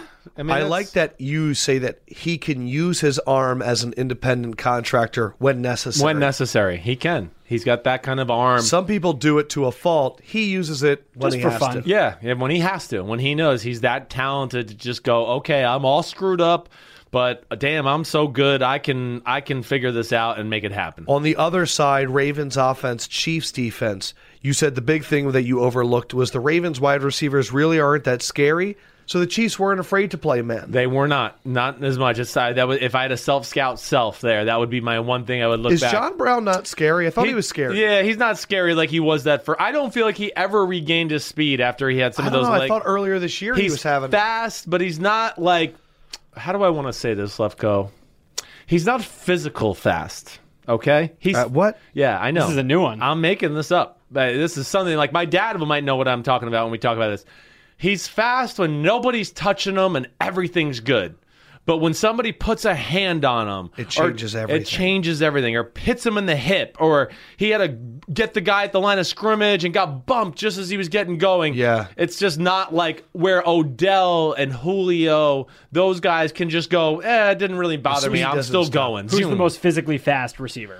I mean, Julio can just run through I would, any yeah, hands Julio is like would probably be the head of that list, right? You know, and it, like Juju's very special at Yeah. that. Even Thielen's good at like that. Th- Those time or th- yeah, that's like that's the physically elite there in that that You class. wrote so many times in your notes Yeah. that the Ravens were better in was it 21 personnel or 31 personnel? or maybe it was tw- uh, 12 or 13. Yeah, twelve and thirteen. it sounds like from your notes the Ravens are best off to put more tight ends on the field than Crabtree and Snead. I, I think so. I think they just need, you know, one of them on the field. Yeah. Or if they put two of them on the field, that's great. But to me, they're wasting time when they get into three wide receiver sets. It's not what they are. It's not the greatest strength of Lamar. It's not the greatest strength of their offensive coordinator, Marty Morningweg. I think they're at their best when they really put you in a bind because you're in a bind when you play the Ravens already because you go, damn, their O line is so big. What are we going to do? Right. And Because they- if we spread out, Yes. it's Dixon and Gus Edwards punching us in the face. Exactly right. So to me, they could go. This is where I think it would help. It's going to help the passing game because of play actions and boots. Once Yeah. again, you're gonna you get two and three tight end sets. People are going to pack it in there even more. Yeah, it's 'cause they're- easier for Lamar. and it's going to make it easier for Lamar, even on his run plays, to go. Oh, here's the fake up the middle to Gus Edwards. You all are in there because of the three they tight take end the set. edge. Exactly right. Those you kind of said things. that Lamar played well, Yes. except for the sack fumble from Justin Houston, but it wasn't entirely his fault. But more overall about Lamar, Yeah. how did you think he played? Uh, I, I like Where the, is he at his development? I mean, it's it's uh, Lamar's trending in the right direction. I mean, I, I think his decision making, some of the throws he makes are they're damn good. You know, there was a throw or two that were complete over the middle. That might have been a little behind, but Yep. they got com- they were complete nonetheless. But another guy that I look at that just go, you know, he does have a natural feel for the game. He really does. He knows how to move in the pocket, even when doesn't look like he's looking at the pocket, Right. but he just subtle move or a subtle dip of the arm, whatever it may be. Can get stuck on the first read still too long at times. yeah. But I think it's all going in the in the really right quickly, direction. Lamar had one of the best quotes at a press conference ever today. Reporter said, "You're now starting. Joe Flacco's going to be the backup. Does it feel like your team?" And Lamar responded with, "It's not my team. It's our team. I don't block anybody. I don't catch any passes. I don't run any balls. It's our team." See? And it was like, "God, you're so good." That's good. Lamar's the man. He is the man. He is the man. And, and I just think with the, the Ravens too, they have good tight ends. Yeah, Mark Andrews, Max Williams, uh, who else? am I Hayden missing? Hurst. Hayden Hurst. They just drafted. Uh, Boyle. They have Nick Yes. Boyle. They have four tight ends. Like to me, that would be their. They They're were another fantasy team. nightmare, but they're great for real life. Right. And the, and to me, those guys can be like again. I, I said this. I think a little. I can't remember who I said this about last week. Um, either way, They could play like that New England game of the old days where Yes. they go, we got two tight ends in the field. We might smash mouth you, but then uh, if you're getting too confident on the stopping the run, we can spread it out with these two tight ends, and they can run some of the routes we need to be run. I got two games I want to go quickly before we get to Phil in about 11 minutes. Okay. Patriots offense, Dolphins defense. Yeah. The number one theme that I kept seeing Right. was summed up by this. Yeah. Mm-hmm. You're not going to hear me say this much, but the Patriots ran the ball too much. yeah, yeah. They they the You said they played phenomenal, they played phenomenal, but they ran too much. Yeah, the Patriots offense was they were unstoppable through the game. Um, Miami was determined not to let the run game beat them. So they must have been listening to the podcast too. I guess so. They sold out to stop the run. They were not going to ever be outnumbered in the run game schemes. And, and when I say outnumbered, I mean if there's five linemen, a tight end, and a fullback, okay, so that gives you uh, seven blockers.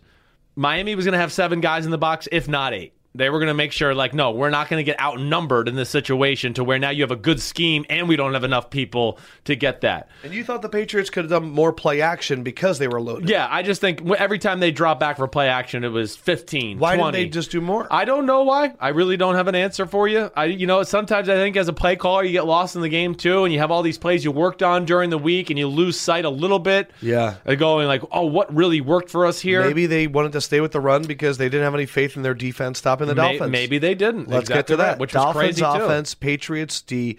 Uh, my first question is I didn't understand this word. Yeah. You wrote Miami's first big run, Patriots playing like a redneck. Oh, not that- not like a redneck. That would be my family from Kentucky and myself. We are rednecks. what is that word? I didn't read it. reduced? Oh. I was saying a reduced under.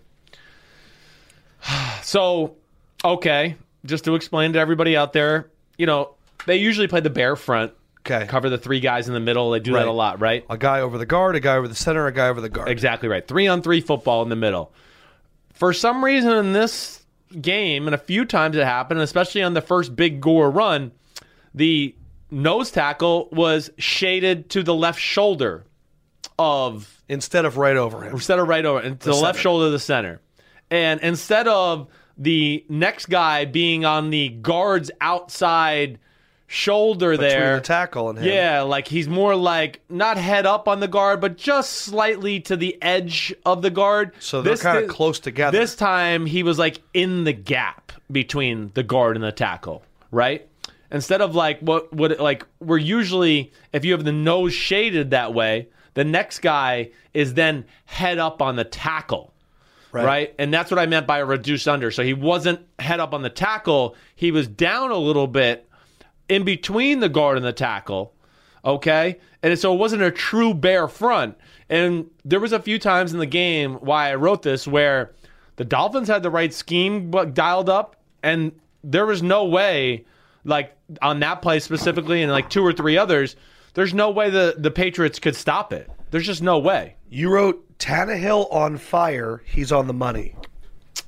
Tannehill, I mean, not a lot of easy throws throughout the game. Man, he plays well against the Patriots. Man, he does. I mean, again, he's probably another guy we need to give more credit to in general. You heard me talk about this a little yesterday. I did. Yeah. But no, I mean, You just started thinking about this yourself? N- No, I didn't exactly. Okay. But I had some text message conversations with some people, but I do think it's true nonetheless. I mean, he's 12 and 1 in his last 13 games as a starter. Yeah. I mean, that's pretty damn good. We I It's see just this with, not- I he- see this with Trubisky a lot. Yeah. When you played some wide receiver, Right. you will be called an athlete your entire career. Right. Now Tannehill also had Miko Grimes, which was Brent Grimes' wife. Yes. His number one hater. Right. I haven't heard her talk about Jameis Winston yet, but that's cool. Right, uh, that's interesting. Yeah, it's but very no, but she was saying that he's an athlete; he'll never be a good quarterback, and a lot of people clung on to that. Yeah. and I understood it because for a while, sometimes I still don't know if Ryan Tannehill's good, but he made a lot of great throws in that Yeah. game. The the nice little deep pass to Stills was beautiful. Right. the touchdown to Bryce Butler was an absolute On, rope. on the money. I Yeah. know. I know. He does. well, where is your honest evaluation? My of Tannehill? honest 'Cause He's evaluation- going to be a free agent. Yeah, I know. Uh, my honest evaluation of him is like, yes, he is a middle of the NFL quarterback. He's never, to me, going to be a superstar. I don't think. I don't think he's that, like got any true elite trait about him to be a superstar. But I would also say there's no glaring weakness to his game either. He does everything pretty well, moves pretty well, plays with size in the pocket. Got some good arm strength Guys, occasionally. Exactly. Can make all the throws. You might not wow you or drop your jaw. He's tough. Played played with that whole ankle That's foot what I mean. thing. Can run the read option. We saw that do that on the first drive. He Right. ripped off a 13 yard run. So, um, to me, he's one of those guys where the fan base is always going to go, man, I mean, I think we could do better. I see Carson Wentz out there. I see Mahomes and Deshaun. I think we like can Dak. do better. It's like Dak. You're just not sure. But you draft somebody, and then they get in there, and you go, "Damn, they're not as good as Ryan Tannehill." Tannehill, Dak, Mariota, like Trubisky, like they're all in the same thing Yeah. where if they run for 120, the articles come out about how they're this incredible weapon. If they throw for 210 and two picks, he's more of a wide receiver than he is a quarterback. right. He's an athlete. He's an athlete who's playing quarterback, right?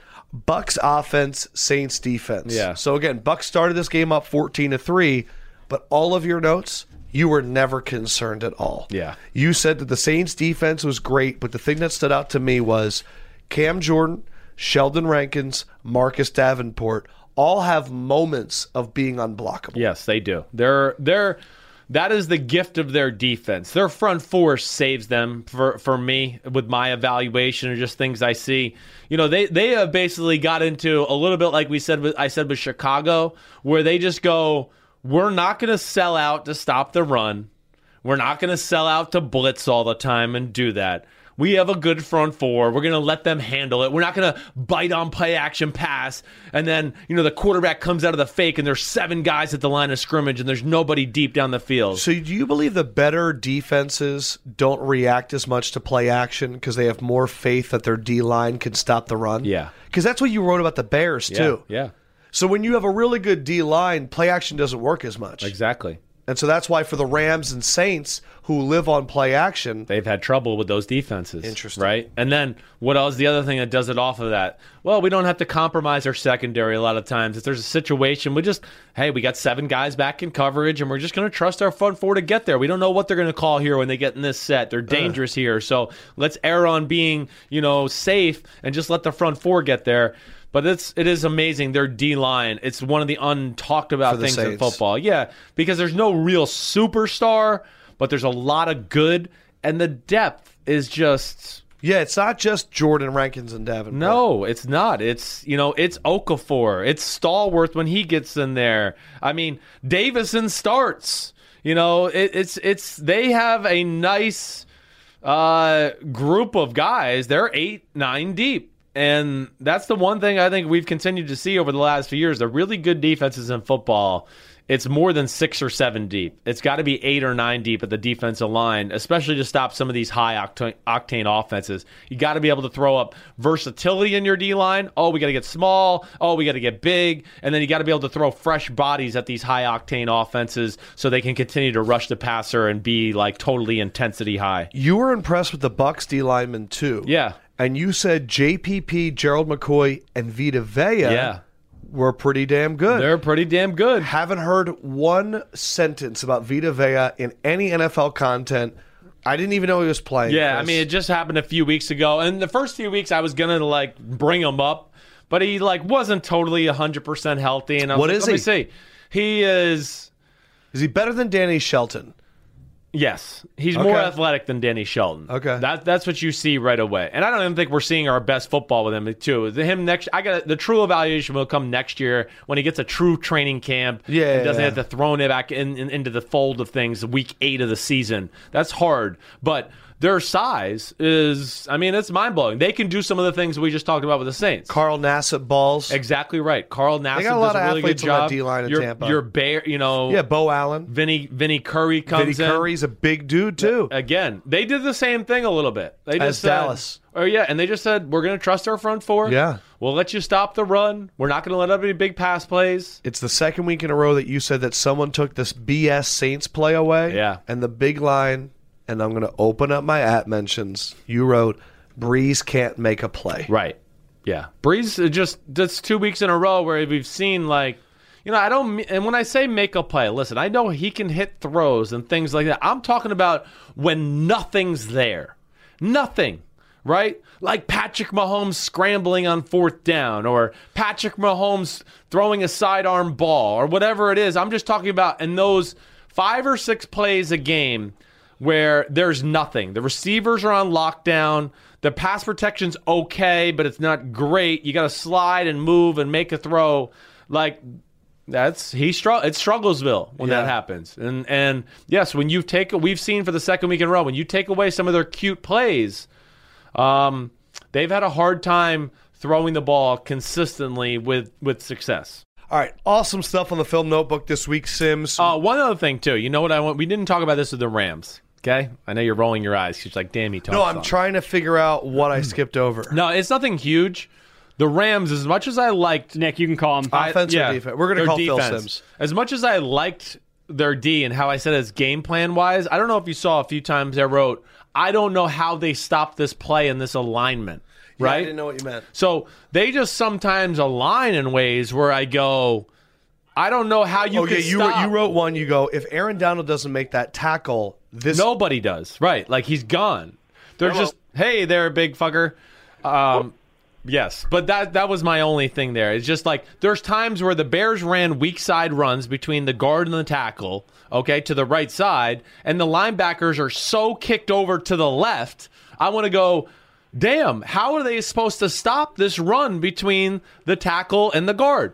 You know what they did. What they did. I'll hold on one second. Now, What they No, did a it's few okay. times is the guard blocked down on you know whoever was the shade nose tackle Right. there, and the center pulled around, and now the there's tackle a hole blocked that's like five yards and wide. he's waiting for every linebacker to come through to pursue now as he comes to the second level. So and even there's nothing though there. in your mind it was somewhat of a base, like it wasn't as aggressive, Yeah. the alignments are still like, why are we doing? Yeah, this? there's just little things with it. It was a good start for the Rams defense, but yeah, they have moments where I go, I don't understand this alignment and how they can even stop or think of stopping this play Huh. with the way they're aligned. So that was the last thing. Sorry. Hi, Dad.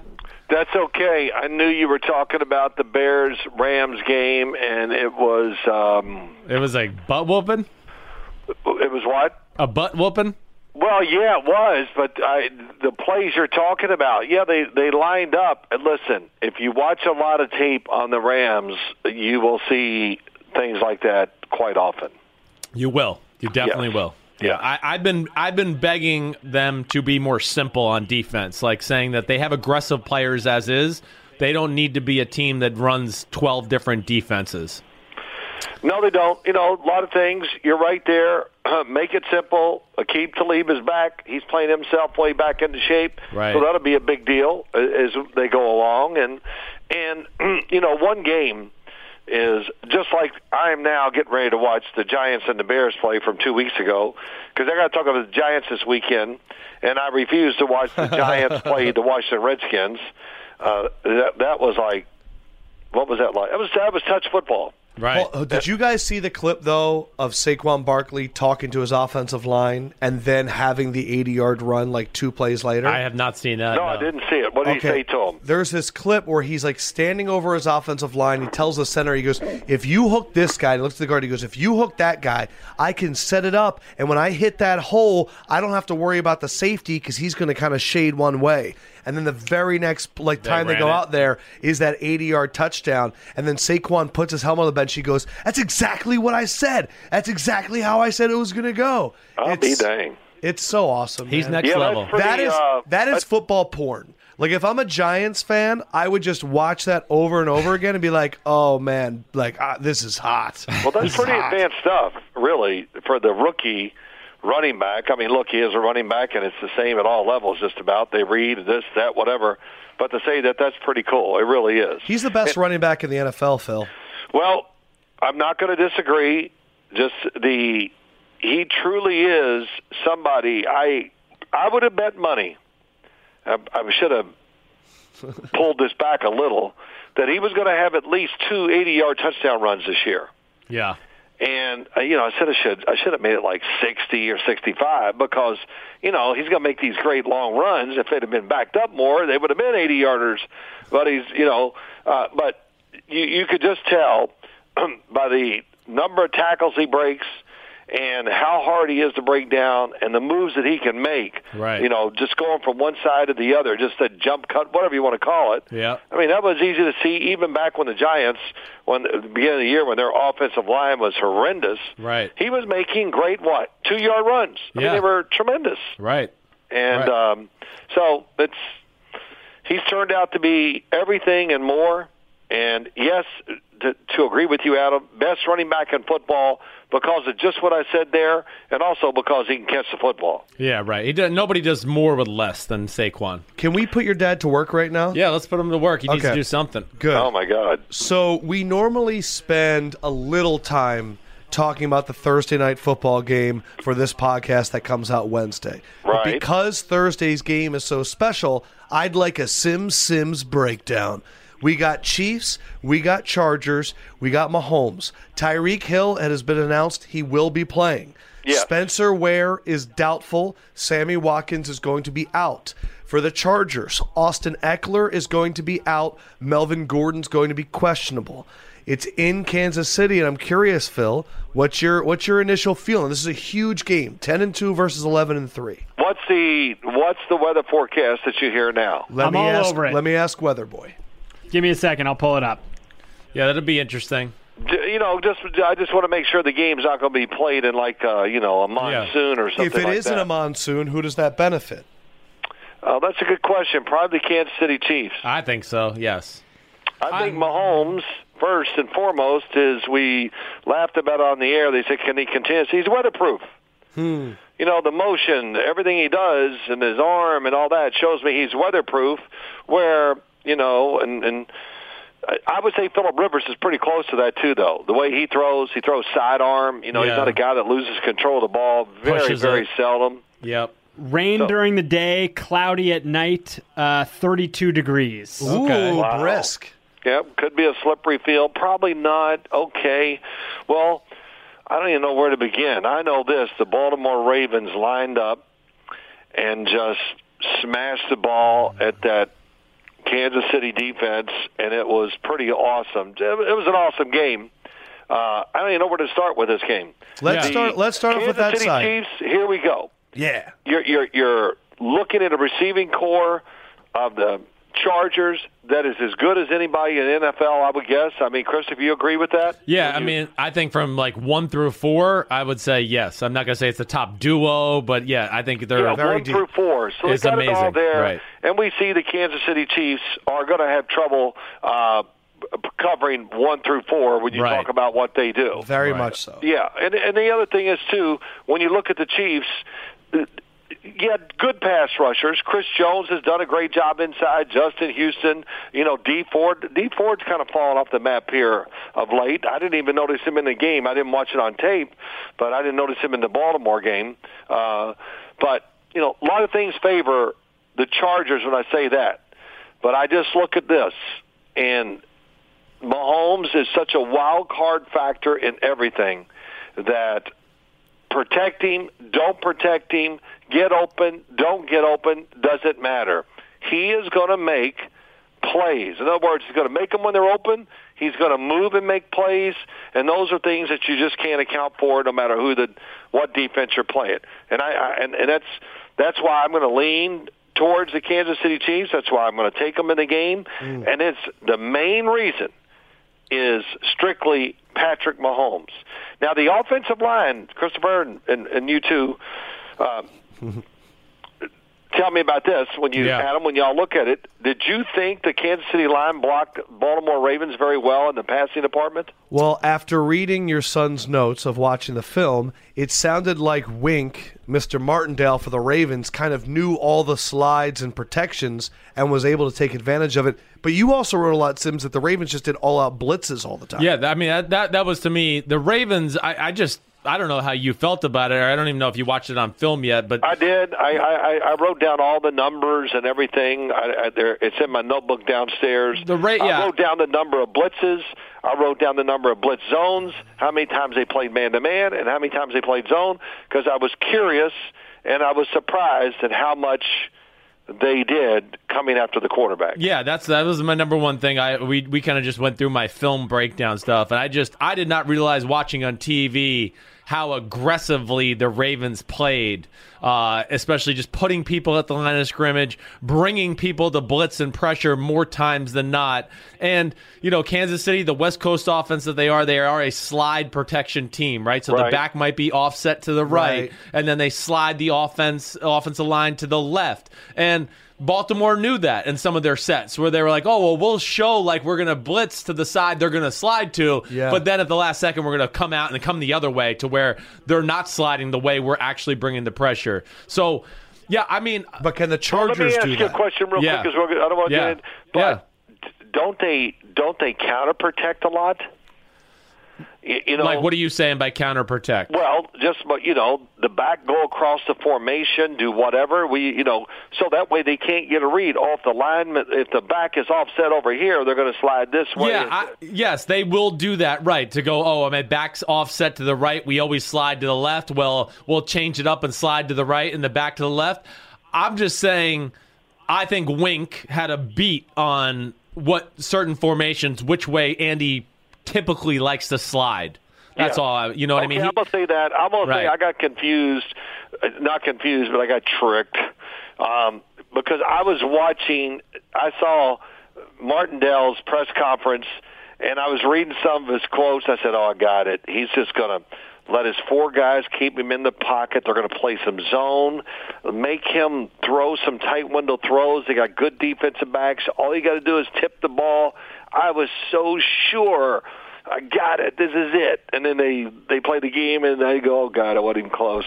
It was so. It, I- it tells you something, and then also, it was it made when I watched the game, I came away with this feeling too. Yeah. The Baltimore Ravens defense is more athletic than I gave it credit for too. right. You know, I thought uh, up front especially. You know, so Darius Smith and just he had a. gr- I thought he was all over it every day. You know, Yeah. beating. You know, Kansas City's got a good offensive line, and I Right. thought they did a good job of just really beating them up. Physically, they won the battle on both sides of the football, and it took a miracle for them to lose. That's how you got to look at it. Physically, Baltimore won the game on both sides of the ball, in my eyes. But Mahomes, you know, the Yep. the long throw on fourth down to Tyreek Hill. Ugh. And you were right, Christopher. Did you see Showtime last night? I did not yet. No, Oh, well, okay. Well, you never watch. That's okay. I do too. Shut up. Go ahead. All right. But, Adam, I, I took four plays out of the game because Ray Lewis goes, well, they made the mistake. I go, well, Ray, we can do that about every play. No, but you don't understand. So we always have these arguments on Showtime, and it's pretty good. Right. So I picked out some plays. And you took say, the play how do you I, I told you about the. Sorry, go ahead. Go Well, ahead. no, no. Plays it. What do you do? Right. So we would show the play, and Ray goes, "Well, come on, you know." Da, da, da, you- you boy. And he had Ed Reed with him too. Well, So I was getting double teamed. I was getting slapped around like I was Curly of the Three Stooges, and and and they were right. To them, all the movement, the fake, and the reverses, they go, "Come on, I can tell you every time what it's going to be." So the play we're talking about, the touchdown that he throws at the end of the game, where um, There's a bunch to the Well- right. Right. where Weddle blitzed, Right. and I thought I had him. I said, okay, here's a play. Here we're lined up. What are you going to do? And he goes, well, CJ's got the running back. I said, yeah, it's great. But if he crosses the formation, they have a call. And they got the call, and the call is you pull the blitz off and you take him. Right. And I go, okay, you win. Yeah. it was.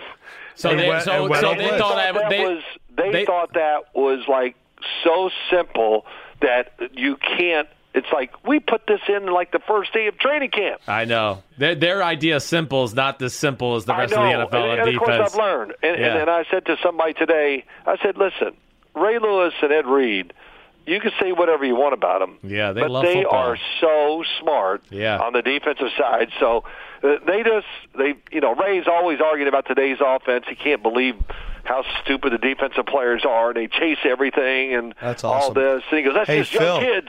Phil, You we know. got some we got some late breaking news. Uh-oh. Eric Berry is officially playing on Thursday Night Football. Oh, That's good. good. Yes, Good. I, I was expecting. They kept saying they were going to get him out to this week. So, will that make a big difference, Adam? I hope it does long term just because I've been so underwhelmed by the Chiefs' ability to play coverage on the back end that it kind of like increases the depth where maybe Orlando Scandrick doesn't have to be on an island as much. yeah, But a safety, because I look at the Chiefs and I go, if D Ford can turn it back on, Chris Jones is one of the best defensive linemen in the entire NFL. If you can get at least one guy back there that's a playmaker, I just think that defense needs something. Yeah, I, I would be really shocked if he could be a playmaker right away. Yeah, he you're needs right. these three games just to get ready so he can have an impact in the playoffs. Right. I think it's really interesting when you look at week one at Chiefs Chargers and you realize that the Chargers actually outgained the Chiefs 541 to 362. Yeah. And if you remember back, Tyrell Williams dropped that touchdown in the end zone. There were two really big drops in that Right, game. Right. Yes. It was a it was a close game. We remember the Mahomes four touchdowns. We remember the Ant- the Spencer touchdown. We Right. remember the the the slant to Tyree kill where Yeah. he took it the whole way. Yeah, he threw it. He But- threw it sidearm underneath everybody, and he But the caught Chargers, It, ran. yeah, the Chargers scored 28. They could have scored 45. The Chargers, my two minute synop or one minute synopsis on this game. The Chargers should be able to move the ball on the Kansas City Chiefs all night. Now, the only thing that's going to hurt them a little bit is the fact that Eckler doesn't sound like he's going to play, and it doesn't sound like Gordon's going to play. He's questionable. So yeah. Ka- Kansas City, I think, would err on going, okay, we might not have to stop the run in some of these situations that we Right. normally would. But either way, I would have a hard time thinking that Philip Rivers and that pass offense don't they move the ball like at will on All right, I'm Kansas officially City. playing Mike Williams. on my Okay, so fantasy Dad, team. and jump jump in here anytime you think I. then what you about the say other that. side? So then the other side of the ball. Okay, here's the biggest weakness to the Chargers defense, in my opinion.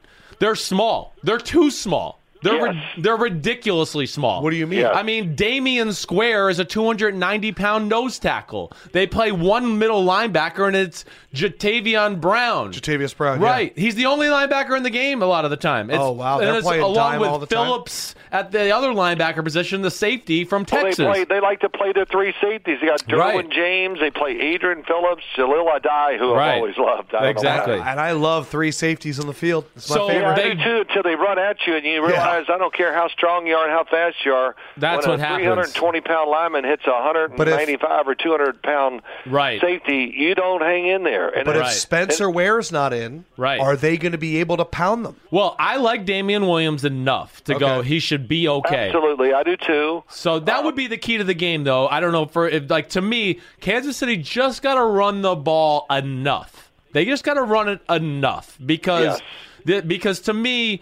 Um, you know, it is going to be San Diego's going to only worry about the pass. They're probably going to be going, oh gosh, we hope Bosa and, and Ingram can get pressure off the edge. We don't want to compromise and do something on the back end to leave anybody one on one with Tyreek or anything like that. Right. But what they can do to the Chargers and what happened to the Chargers in Cincinnati last week is they started to run the ball and then the Chargers start to run blitz too because they go, we can't block them man to man or we can't stop the running Damn. game man to man. So, that- we That's gotta it. we got to That is create it. yeah we got to create chaos then to stop the run Well, and that's think what we've gone through. and that's dangerous against Kansas you City. saw the Pittsburgh Steelers line up against the Chargers, and, and let, th- th- listen, yeah, the Chargers won. yeah, the They Steelers were lucky. whooped them right. They right. were lucky. Right. I said this to you last week, I think.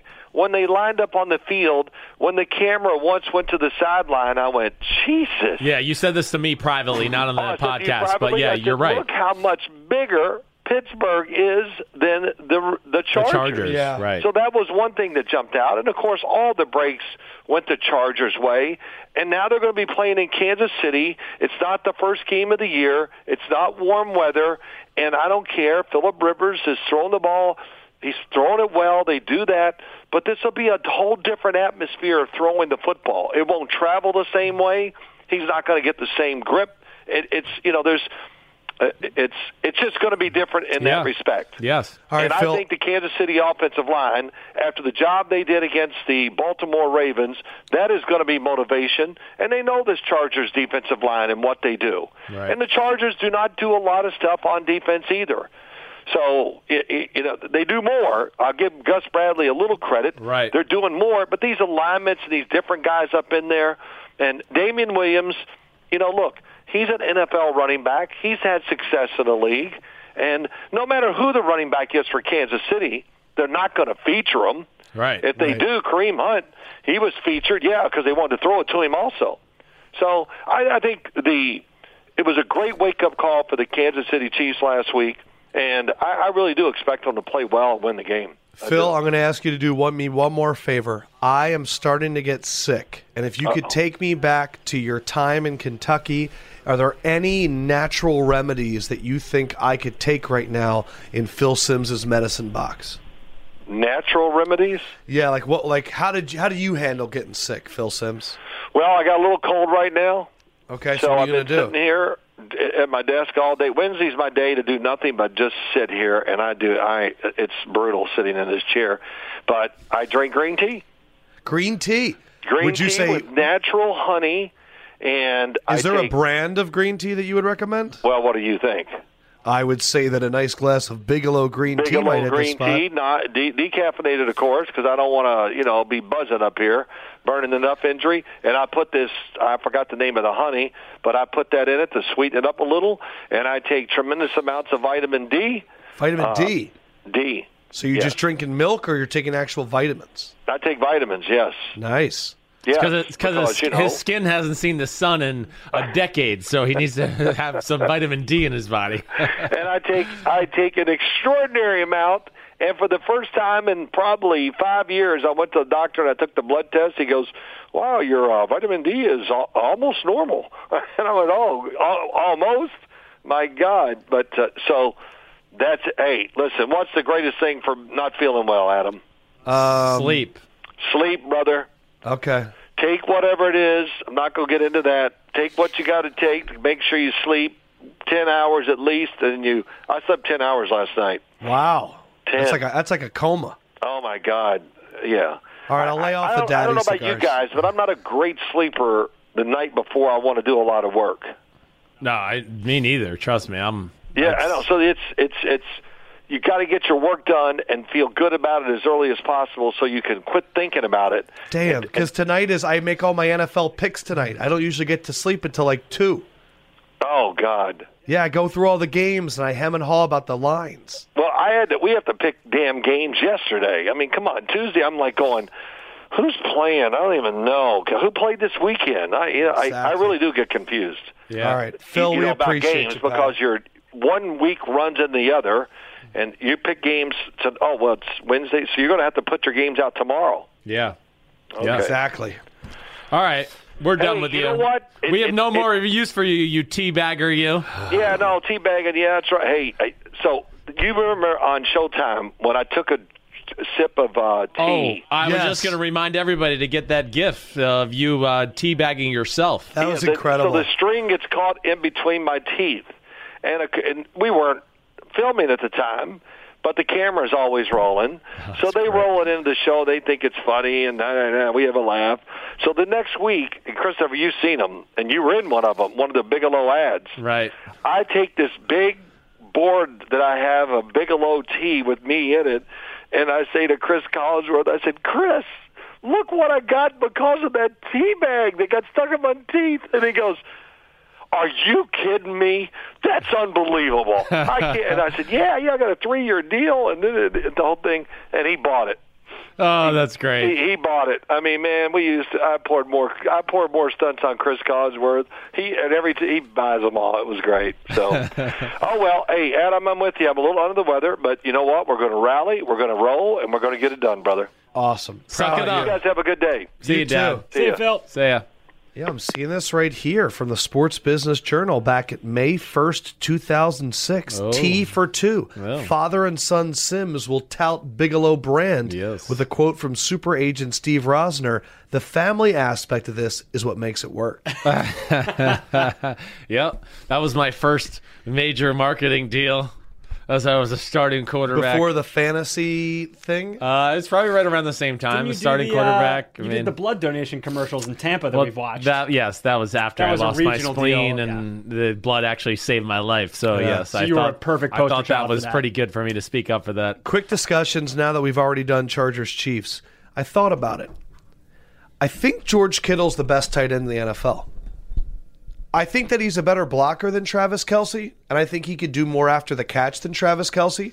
Everything I saw from Gronk in the Miami game, I think that speaks for where he is at this point. Yeah. Gronk's really good still, though. Of course, but I Kettle's think, a better blocker for sure. I think George Kittle might be the best tight end in the NFL right now Uh, because he, he- what he can do in line is much better than what Zach Ertz can do.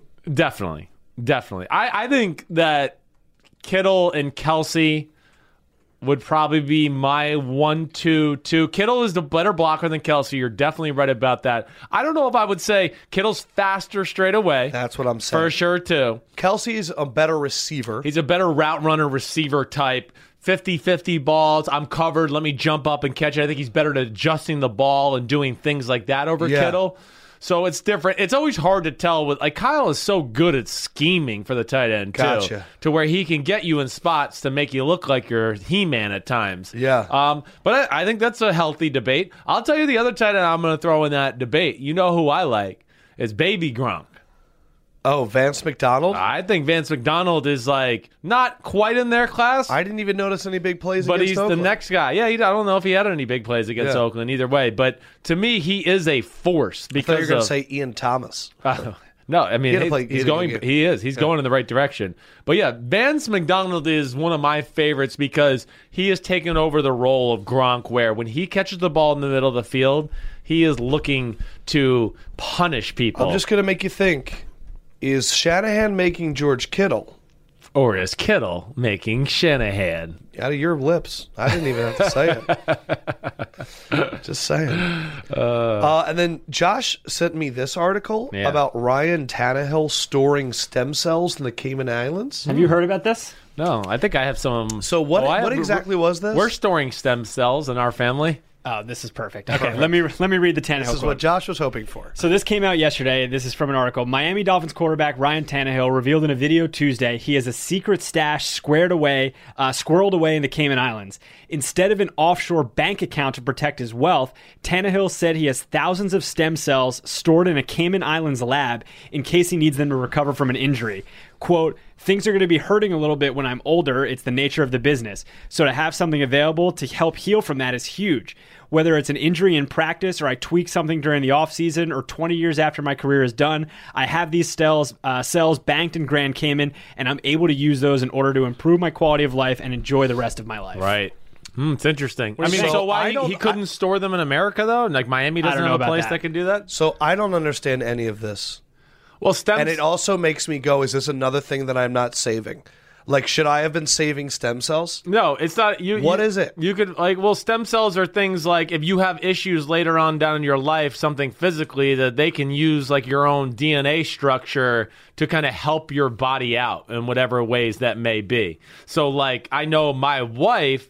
So she- it's injecting younger you into older you? basically parts of you or and where they can maybe um, magnify it or help it or do anything And through is this proven to help people? 100% i mean yes yes this is pr- true science proven yes And what do you do with it? so no i know because i think you can use it i gotta get this story straight from my wife because this is definitely her department but like i know my kids we have like stem cells saved from them from their birth and like you could save placenta? like the placenta umbilical cords Yeah. and i think even i can use it because it has like my dna in there too but wait, so do you have stem cells of yourself saved somewhere? i don't know if i do myself And when do you tap it in? You sprain an like ankle it and can you're help like, if it's it has stem like cell time. cancer or rehabilitation things. And so just by introducing o- younger yeah, they forms- can find ways of like right, like if you had to get you know anything like even um like muscle repair anything they can inject these things into you i gotta and get the it's story supposed straight to do like make yes there's legitimate science behind it from what i know and i obviously don't know the whole story but i'm it so trying you to give a support synopsis Ryan Tannehill's storing of stem cells. i mean sure why not he's got the money to do it he's fine So that we- would be my follow up question: is How much does it cost us? I don't know. That's another That's good a question. bold-faced Those lie. are things I don't ask my wife. No, I don't even want to know the answer to things How many like that. commas?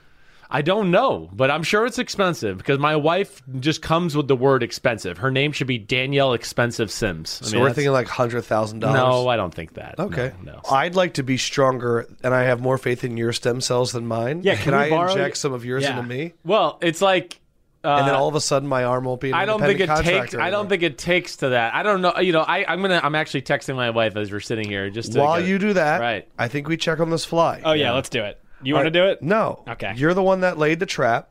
All right. So Okay, so we do have stem cells. Oh.